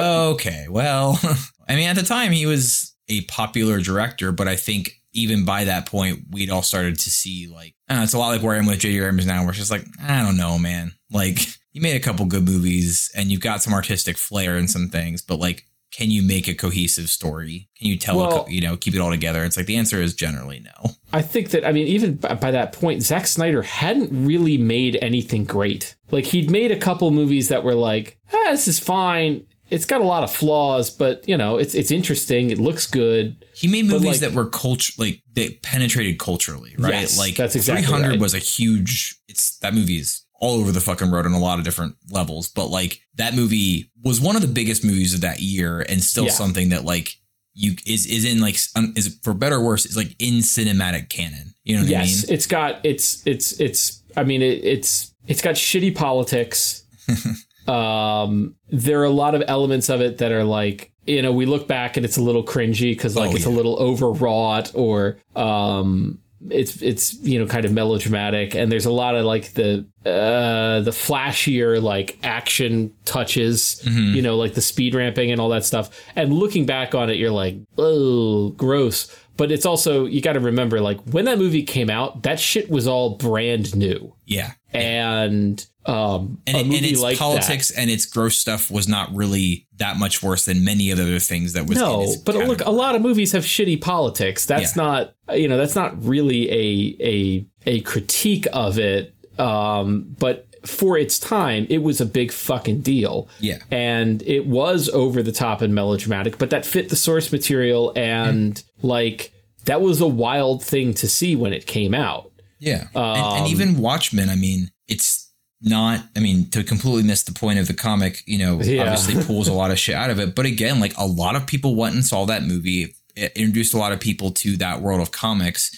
And so to have kind of like two pretty successful adaptations of comics, it's like, well, sure, he's the comic book guy. Yeah. do the comic book stuff, you know? But still, I think even by that point, we were like, was that, you know, he had done a couple of things after that too, and been like, eh, whatever. But it just wasn't, I think it, it just felt the whole time like they were trying to chase Marvel Yes, and they in were way bringing in- shittier way. Yeah, and, and they were bringing in Zack Snyder when everybody was looking around. I was like, wait, didn't Christopher Nolan make your good movies? Yeah, why is right. why is Zack Snyder like? That seems like such a weird move to go from. You know, you got Nolan, who's got this kind of grounded, kind of operatic approach, and everyone loves it. You're like, yeah, we're gonna make we're we're we're DC. We're gonna make we're gonna make movies now. We've had such good success. And you're like, oh, cool. So more like you know, like the Dark Knight. No, have you guys seen the new Dawn of the Dead? That's Right. the guy. Yeah. Um, I do. Speaking of Nolan, I, I kind of do really want to go see Oppenheimer in theaters, but Yeah, uh, I'll I'll I'll check it out. He it he doesn't make great movies, but he makes movies that are a lot of fun to watch. Okay, hold on a second.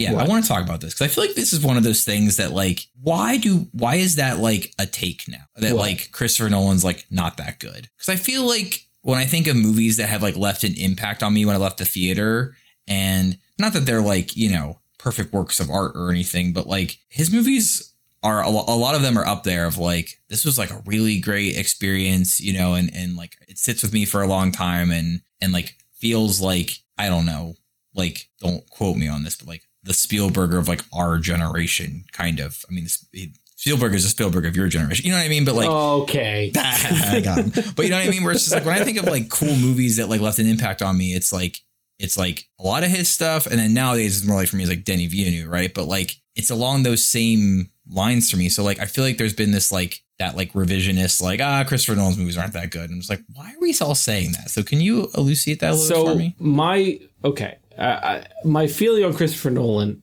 and I like his movies. They're all I, I they're all very good. Like I don't think I can you know I, a lot of people will talk about like oh Tenet doesn't make any sense. I'm like yeah that doesn't fucking make it. I don't care.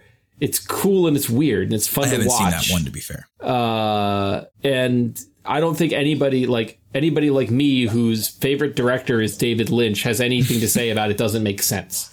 uh, I, I'm not as concerned about that, but I think what is true about Christopher Nolan is that he's one of these directors who okay, this is this is a comparison that is is going to be tricky. He's like Michael Bay Okay. he has a very specific and very fascinating style and he makes movies that have that are always very like visually and sonically and conceptually affecting but there usually isn't much there Mm. beyond just like hey wouldn't it be cool if i made a heist movie that takes place in dreams yes it would and yes it was very cool but that's all it is do you know what i mean Yeah. and um and I also think that and and I I I try not to base my own critiques based on like oh well dumb people like the movies like you know it, it, it, it's a little but it's a little bit like a lot of times it's like oh this is a dumb person's idea of a smart movie Sure. Yeah. do you know what I mean like Yeah. because a lot of times it's like uh there's not really like ooh there's a mystery and a puzzle you got to unravel. It's like no there isn't. No. There it, it, it doesn't there's none of this if, if you zoom out none of this is going to add up but that's hmm. okay. I don't need it to add up but like it it they hint at deeper meanings and bigger puzzles but they don't have that. And that's not necessarily bad but i think that's what keeps his movies from being great. Mm-hmm. Mm-hmm. You know what i mean? They don't often have like any real underlying substance to them. Yeah. Okay. Interesting. but you should watch Tenet. It's fucking bonkers. Yeah, well, I'm. I'm. This is, I actually wanted to get your thoughts because we, my friend, two of my good friends and I are, are going to. Uh, my one friend's dad. He owns a house in Fort Myers, Florida, and a couple of years ago, like pre-COVID, like we drove down there and stayed for a week and like you know worked remotely for a couple of days and just like hung by the pool and just like play a lot of board games and whatever. And we're going for like eight days, leaving tomorrow. And I was like, we should like pick some like m- some movie or TV thing to like watch together. So we're not just like putting on the same episode of Sunny we've seen like fifty thousand hmm. times, or the same YouTube videos we watched fifty thousand times. Which granted, always make me laugh, but you know, let's like better use our time to do something because like I never actually did sit down and watch movies anymore because I'm always just like, oh, two hours. I, I don't even though I then I watch four hours of television. You know, it's just like the the premise of sitting down and watching a whole movie. It just seems very daunting. And I'm like, what should we pick? Should we pick like you know we picked out a couple individual movies. I'm like, oh, do you guys want to watch Tenet? I haven't seen that, and everyone's like, uh, I heard it was bad. I'm like, no, I heard it was incomprehensible. Those are two different things. um, it's it it okay. Tenet is is flawed um, in a lot of ways. Uh, it's it its reach exceeds its, its grasp. Um, it uh, doesn't make a whole lot of sense. And one of the things that is wrong with it, this is a little bit like what we talked about when we talked about Evangelion, is like it tries a little too hard to explain itself.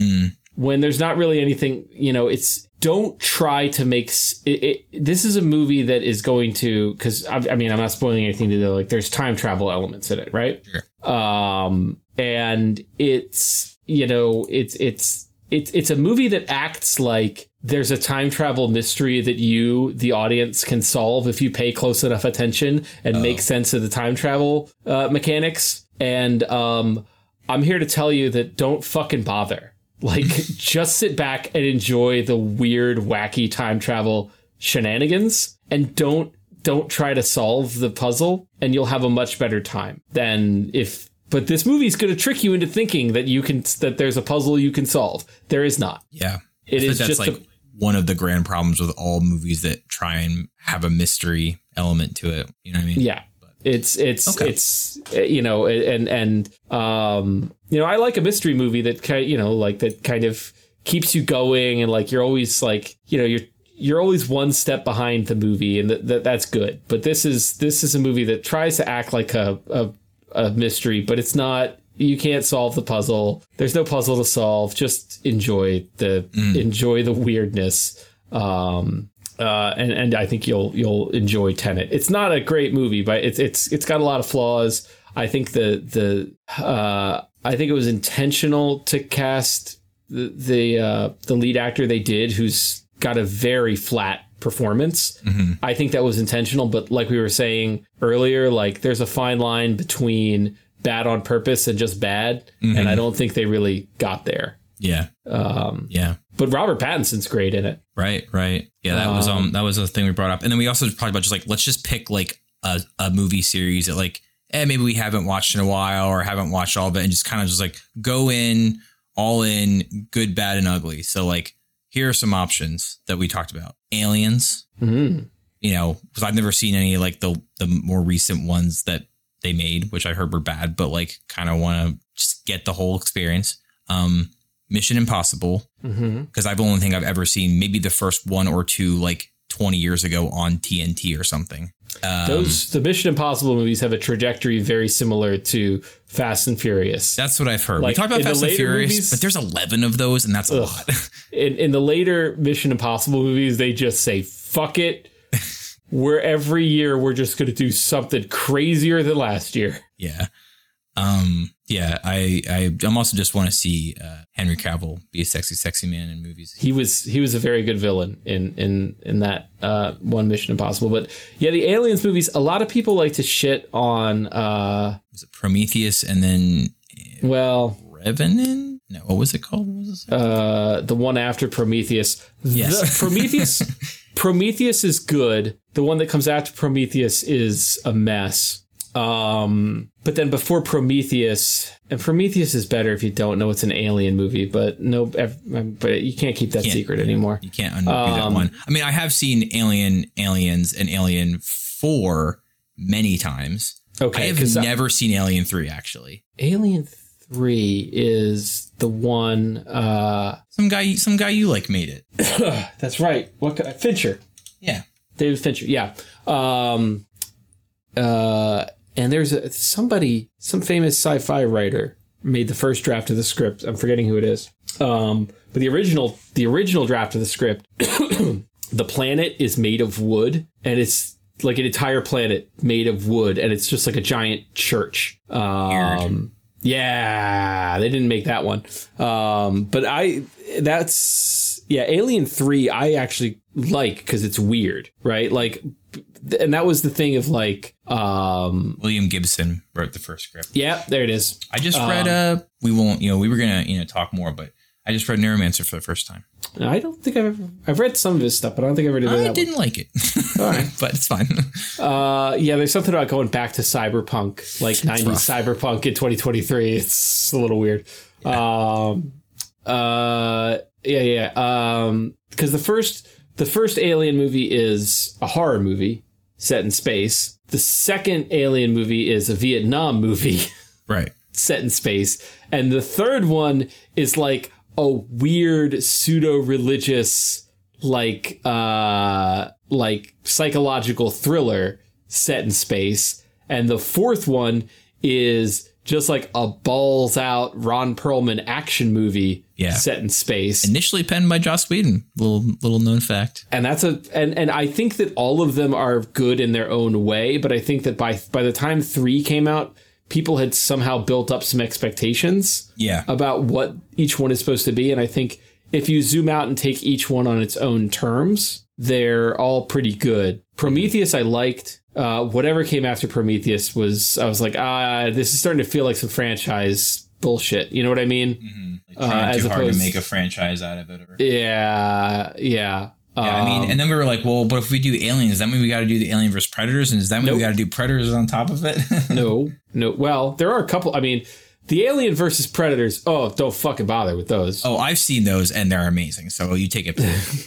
The uh, the the Pred- Alien Covenant is the last one. That, yeah predator 1 predator 2 both both good on their own terms. Uh and then i don't i think the next one was predators the one with like Adrien Brody in it. Yes, which is kind of a mess. bonkers, but but also like at least a neat idea.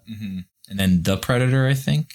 and that is hot garbage. Okay, and then hot, there's Prey, which hot was garbage. Prey which is good. The predator is worth watching because of how fucking bad and bonkers it is and has one of the most hilarious fucking ending stingers ever uh not intentionally but fucking fucking yeah, hilarious it's really weird because like Aliens vs Predator one and two dropped at a time that I was like pretty into this shit, and I was like, yeah, we're gonna go see Alien vs Predator. And like the first one, I'm just like, it was a choice to make this a PG-13 movie. I don't think it was a good choice. Um, but like it's not terrible. Like it's it's it's bad in a lot of ways, but it's also like it's got it's got it's okay. Like it's like I see what they're going for. It's weird and bizarre. Maybe you know a lot of like twists and turns and nods and stuff to like older stuff. Okay. Uh Alien vs Predator 2, I think they called it Alien vs Predator Requiem. Requiem.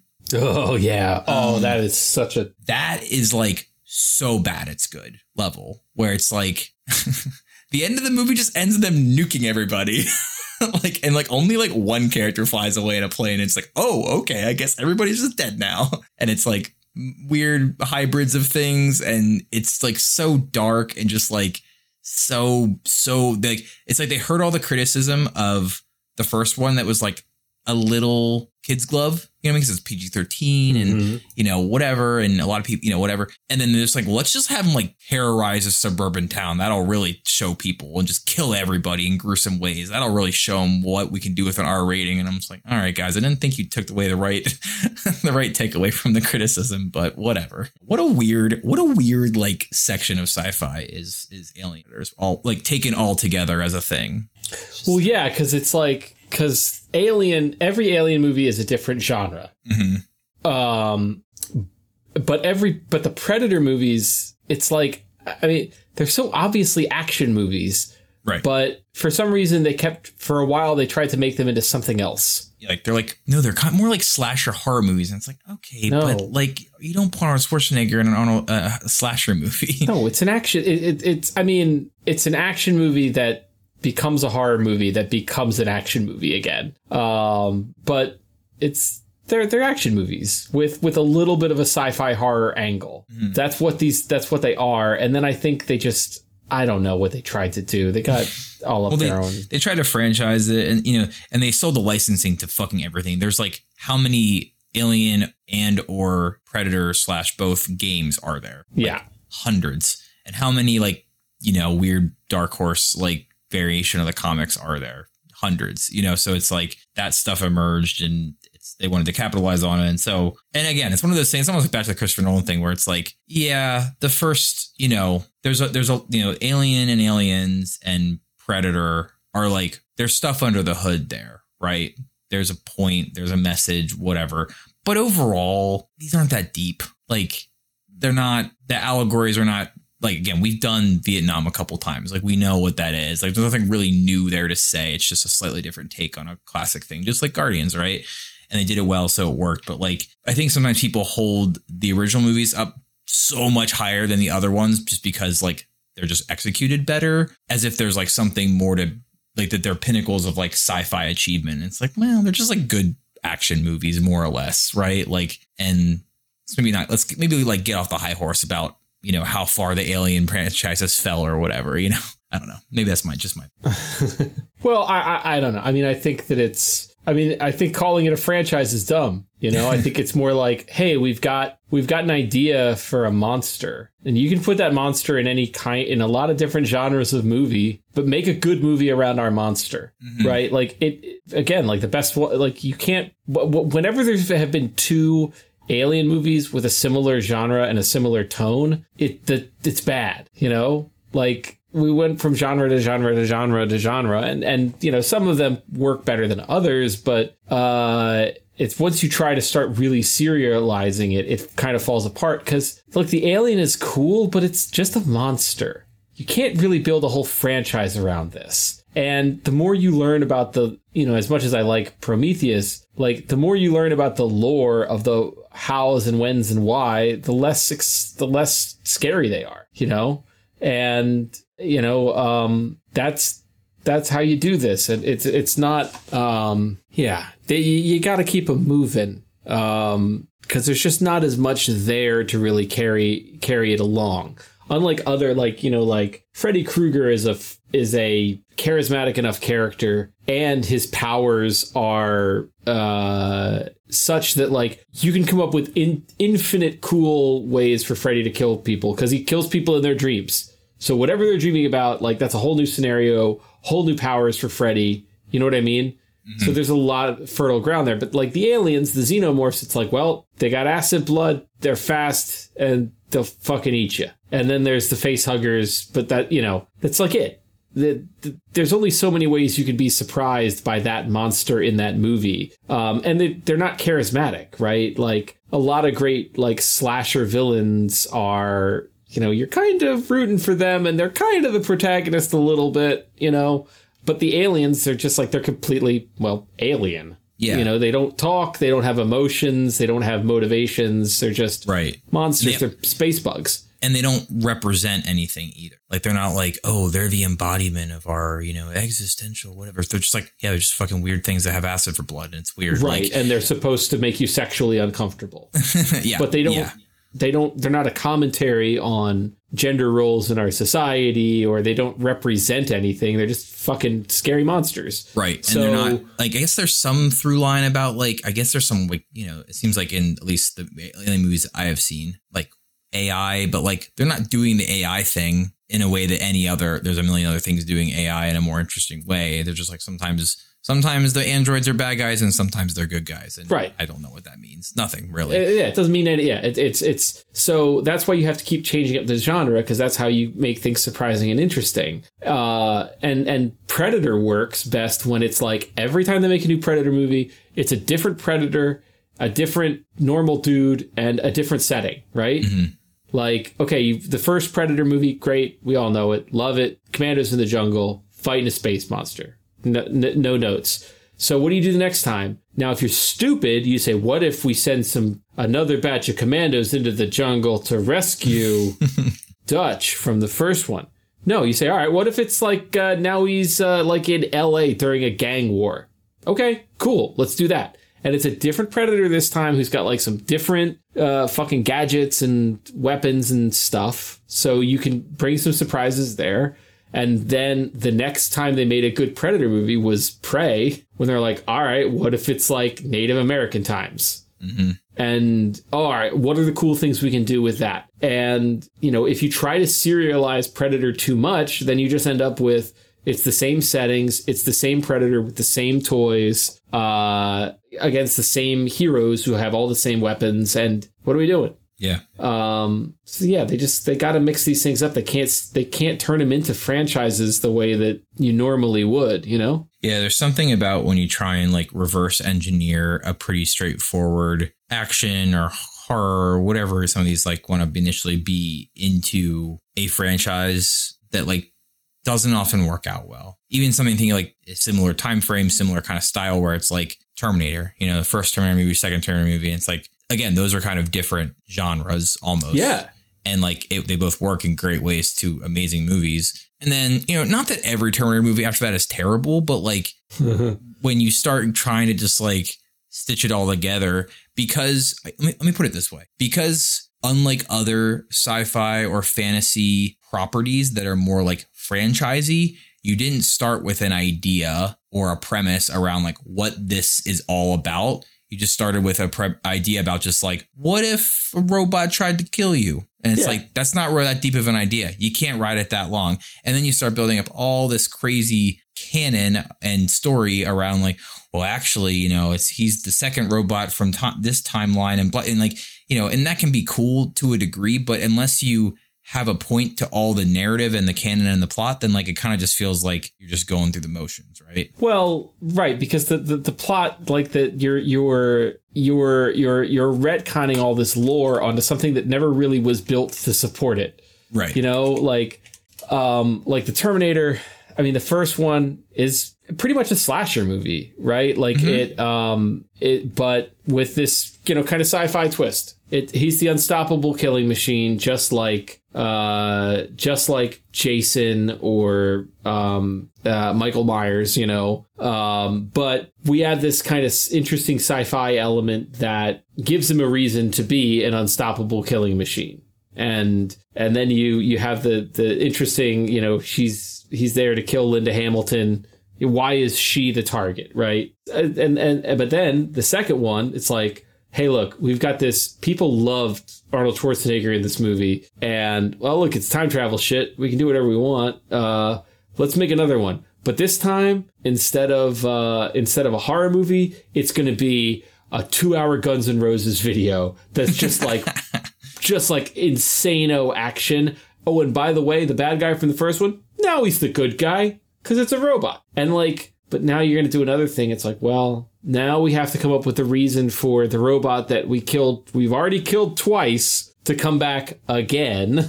you know, it's like, and then this time he fights a lady robot, right? And it, you just, and it's like, oh no, now we're gonna have a five minute scene where we explain where we explain why he's got an Austrian accent. like, why? Why did we have to do that? Who cared? Yeah. yeah. Um. So it's it's yeah. They, they stretch these things a little too far. Whereas something like you know Iron Man, you could there's all sorts of stuff. There's a ton of you know there's nothing about Tony Stark that is super limited about what you can do with that character or how many adventures you can put them on because this is a character that has built up all of that stuff. He's a guy with a with a cool suit, fights bad guys. All right. Um, yes, and and he's a drunk. Um, and and he just keeps. We're always going to come back to that plot at some point. yeah. um, but yeah, I uh, in terms of franchises to watch. I think that's how we got on this subject. Yeah, yeah. What what will, will be your vote? Oh man, that's tough because uh, I'm trying to think of like where you got enough movies to want to watch them all. Mm-hmm. I mean, I think yeah, Mission Impossible is is a good one because they just uh, they just keep getting better after you know the second yeah. one. and the goal here rough. is also to have the good. I feel like it's the right combination of like I want some I want some good movies and I want some so bad they're good, or I want some interestingly bad, right? Like you want that mix of everything where it's like, so yeah, we could just watch, I don't know, a well regarded series again and be like, oh, these were all great, cool. And like I mean, but especially some of those days when we have a bunch of beer and whatever, it's like, it'd be fun to watch it a bad movie, like watch a bad movie too.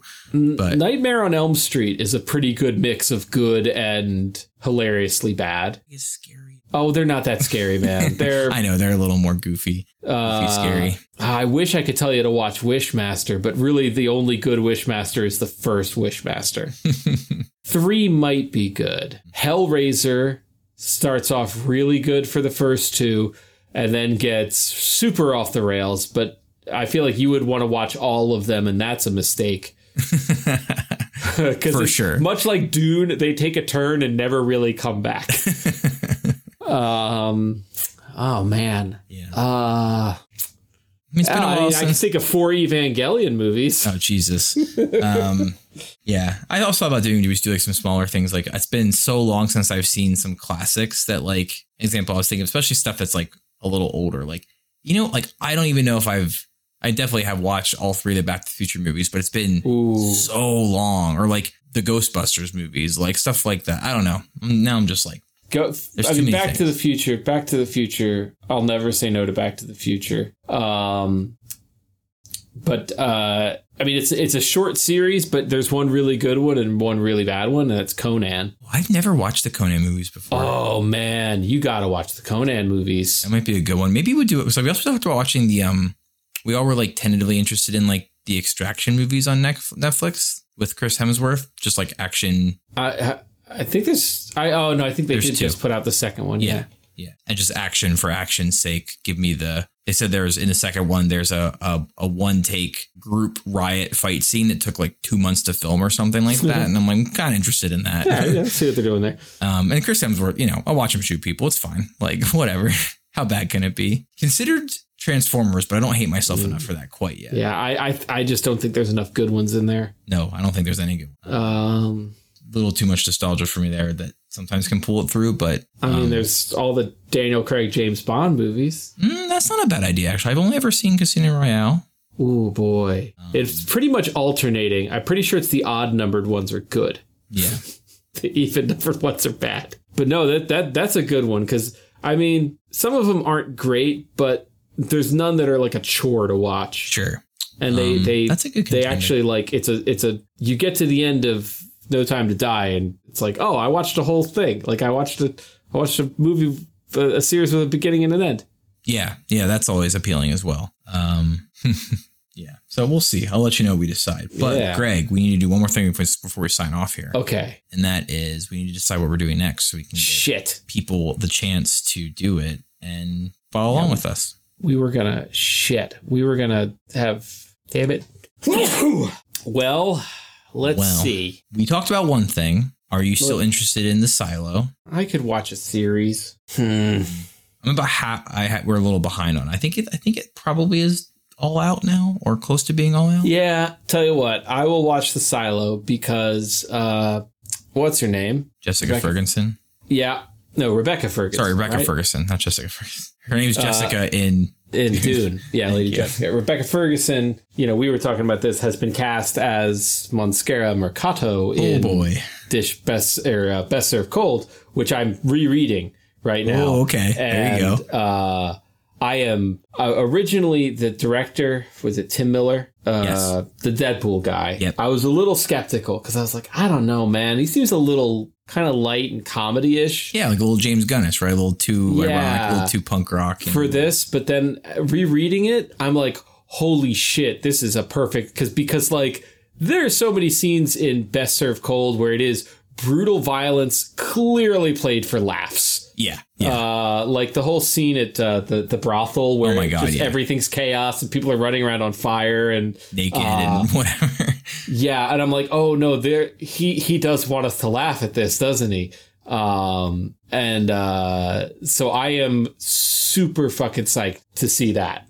yeah, when that this might comes be out. like one of the most excited like combinations of things coming together that's coming out like that I've been that I've seen in like a really long time. I'm like, this seems like someone knows what they're fucking doing who's making this, and I'm so pumped to, to be here for it. Well, and and Abercrombie is like he wrote the the Yeah, yeah. screenplay or the, the the adaptation or what have you. Um, And if it, it also if this is it's such a good choice to start with this, and it's like if it leads to like the rest of it, fuck yeah, like I'm Yeah. in. Like not Yeah. that we need to turn everything into a franchise, but like given the source material and all that, I'm like just do it. Like I'll watch a heroes movie. Fuck yeah. It's just Gettysburg, but with swords. yeah. Yeah. Uh, So- no, I'm I'm so psyched. I've, I'm I just you know rereading that because that really is I think one of the best like in terms of just like standalone novels within the First Law series. Like that's that's probably the best. Like uh, you know, yeah, like I say, it's, it's like the best track on a good album. But like, you know what I mean? Yeah. Um, and, and the cool thing is, like, if it does do well and it's awesome, you could do more movies. But I think you could totally swing the first Law series, like the first trilogy, as a series, as like a three or four season, 10 episode, because there's not that much plotting in it, really. You know, it's not, I mean, they're decently long books, but they're not like Wheel of Time or Game of Thrones or whatever, where there's like so much shit going on. It's like, it's pretty straightforward. Once you get the crew together, they're just like going on their, I'm going to put in heavy air quotes, adventure. Um, right. But like, there's, there's definitely stuff you could cut and reorganize to make it, you know, way, way less like long. And And, I just feel like you could really, and it's also not super expensive. There's not a lot of effects. There's not a lot of magic. Like, Uh, it gets it, at the end, but like, right. But Large it's very swaths Game of of, it, it's- very it's Game of Thrones Game of for a long time. But uh, at least in terms of like, oh, it's just people in old timey clothes being miserable in the woods. correct. Um, Correct. It, uh, it, yeah, and you know, I think it also it there's as a franchise, there's so much good from First Law because uh, basically you get through. Well, the first six books is pretty much the same cast, right? Mm, the first three books, because then you get to Best or Cold, and it's a whole new cast. Oh, And then- right, and then we get into Age of Madness. Yep. Yep. Yeah. But it, but but it's basically like yeah you've got three books with this cast and then we never see most of them again Yeah. Or they're fat and old, which is right perfect. and then you move on to the next to the next one time has moved forward a little bit you have some cameos but you it's not like it's not like shit we've got to cast the Logen Ninefingers now who is still going to be able to play Logen Ninefingers in 20 fucking years when we finally get to the end of this thing right. you know And also, like, it's not about really. It's not about the overarching plot of the world. Like, again, like you know, where are the White Walkers from? What I mean, that Right. those things exist, but like, they're not the point of the books. no You know, Right. and like in the and that that way, if you only do a couple and it fizzles out, fine. Like, Bayaz is up to no good yeah. Uh, do we know what he's doing? No, not yet, but it's probably bad. Oh man, what's your Bayaz casting? Bayaz? Oh shit. I haven't thought about it that much. Um oh I mean, I think physically speaking, I, I know I said this recently on who you who would you cast, but uh um damn it, I'm losing forgetting it. Uh uh Obadiah Stane in uh Iron Man. Oh, Jeff Bridges. Jeff, yeah, Jeff Bridges, bald beard. Um You know what I will this is a wild pick. Uh, this is kind of out of left field. I don't know why I thought of it, and it won't work because just like age and thing is just not. I don't think it's it's not a good choice. But like, if he was not eighty two, do you think Patrick Stewart could do like evil in that way? no. No, you don't think so. No, no, there's too much. Yeah, no, I don't think so. I don't think he could pull it off. Um, ooh, Bayaz is tough. Yeah. Um, Brian Cox. Mm-hmm. Um, although he's not quite, I think like he's not quite friendly enough. You need somebody who can bounce back and forth between like, oh, I like this guy. He's helping me out to like, oh no, he's trying to crush the world beneath his heel. Um, I feel like I feel like it's too much of a typecast that based on the physical appearance and also the um kind of like not trajectory of the characters are two very different characters, but sort of like I don't know though, but could um Bryan Cranston do it? Like play maybe it very different than Walter White. I don't know that he can be. I mean, because like he can be very like jovial and court. I mean, he played fucking a comedic dad for ten years before he did. Yeah, Whatever. but there's something there, there. There's. I think you want somebody who's got some phys- more physical presence, Yeah, you need some menace. You need some, menace, real some, menace. some bulk. You know what I mean? you need some. Bulk. He needs to be a thicker dude for sure. Exactly. Uh, Bayaz Bayaz needs to be caked up. um, yeah, I don't know. That's a that's a tough one. Um, We'll see, but yeah, super pumped for that. I think it's. Yeah, I think so out pumped. of any sci or fantasy series that can like do well in this space and and like launch itself and be sustainable. I, I mean, and it's and even the way he writes, it feels very cinematic. oh yeah, absolutely. He loves the he loves the ending the chapter with somebody's about to get killed, and then the next chapter, the next chapter like starts with that person's friend killing. You know what I mean? Like coming in from off camera to what like it's fucking absolutely writing it for TV. But um, I just want to put one idea in your head uh, on casting for uh, Best Served Cold for Castor Morveer, the self-important poisoner. Mm-hmm. Glenn Howerton. by the way. Glenn. Yes, hundred and fifty percent. Right? Yes. right? Yes. Oh my gosh, I love that so much. It's basically Dennis. Yeah. this guy who's way too cocky, but like his internal monologue is just about how he needs to murder everyone immediately because they don't recognize how important he is. Yeah, no, hundred percent. Um, you know, and just charismatic enough to get by, but not actually charismatic. You know what I mean? Like, right, right. like he's he's learned to be charismatic enough to like continue Pretend to to be, be a person. pretend to be a person. Yeah. Oh, I do right. like that. I love. I also love to see him flex his muscles and like his acting chops in like because he was he was a run up to be Star Lord, Yeah. which is wild. So I'd love to see him in a setting that's like just so totally different than what he's done in the past. Yeah. Anyway, we are way We off are the over time. rails. All right.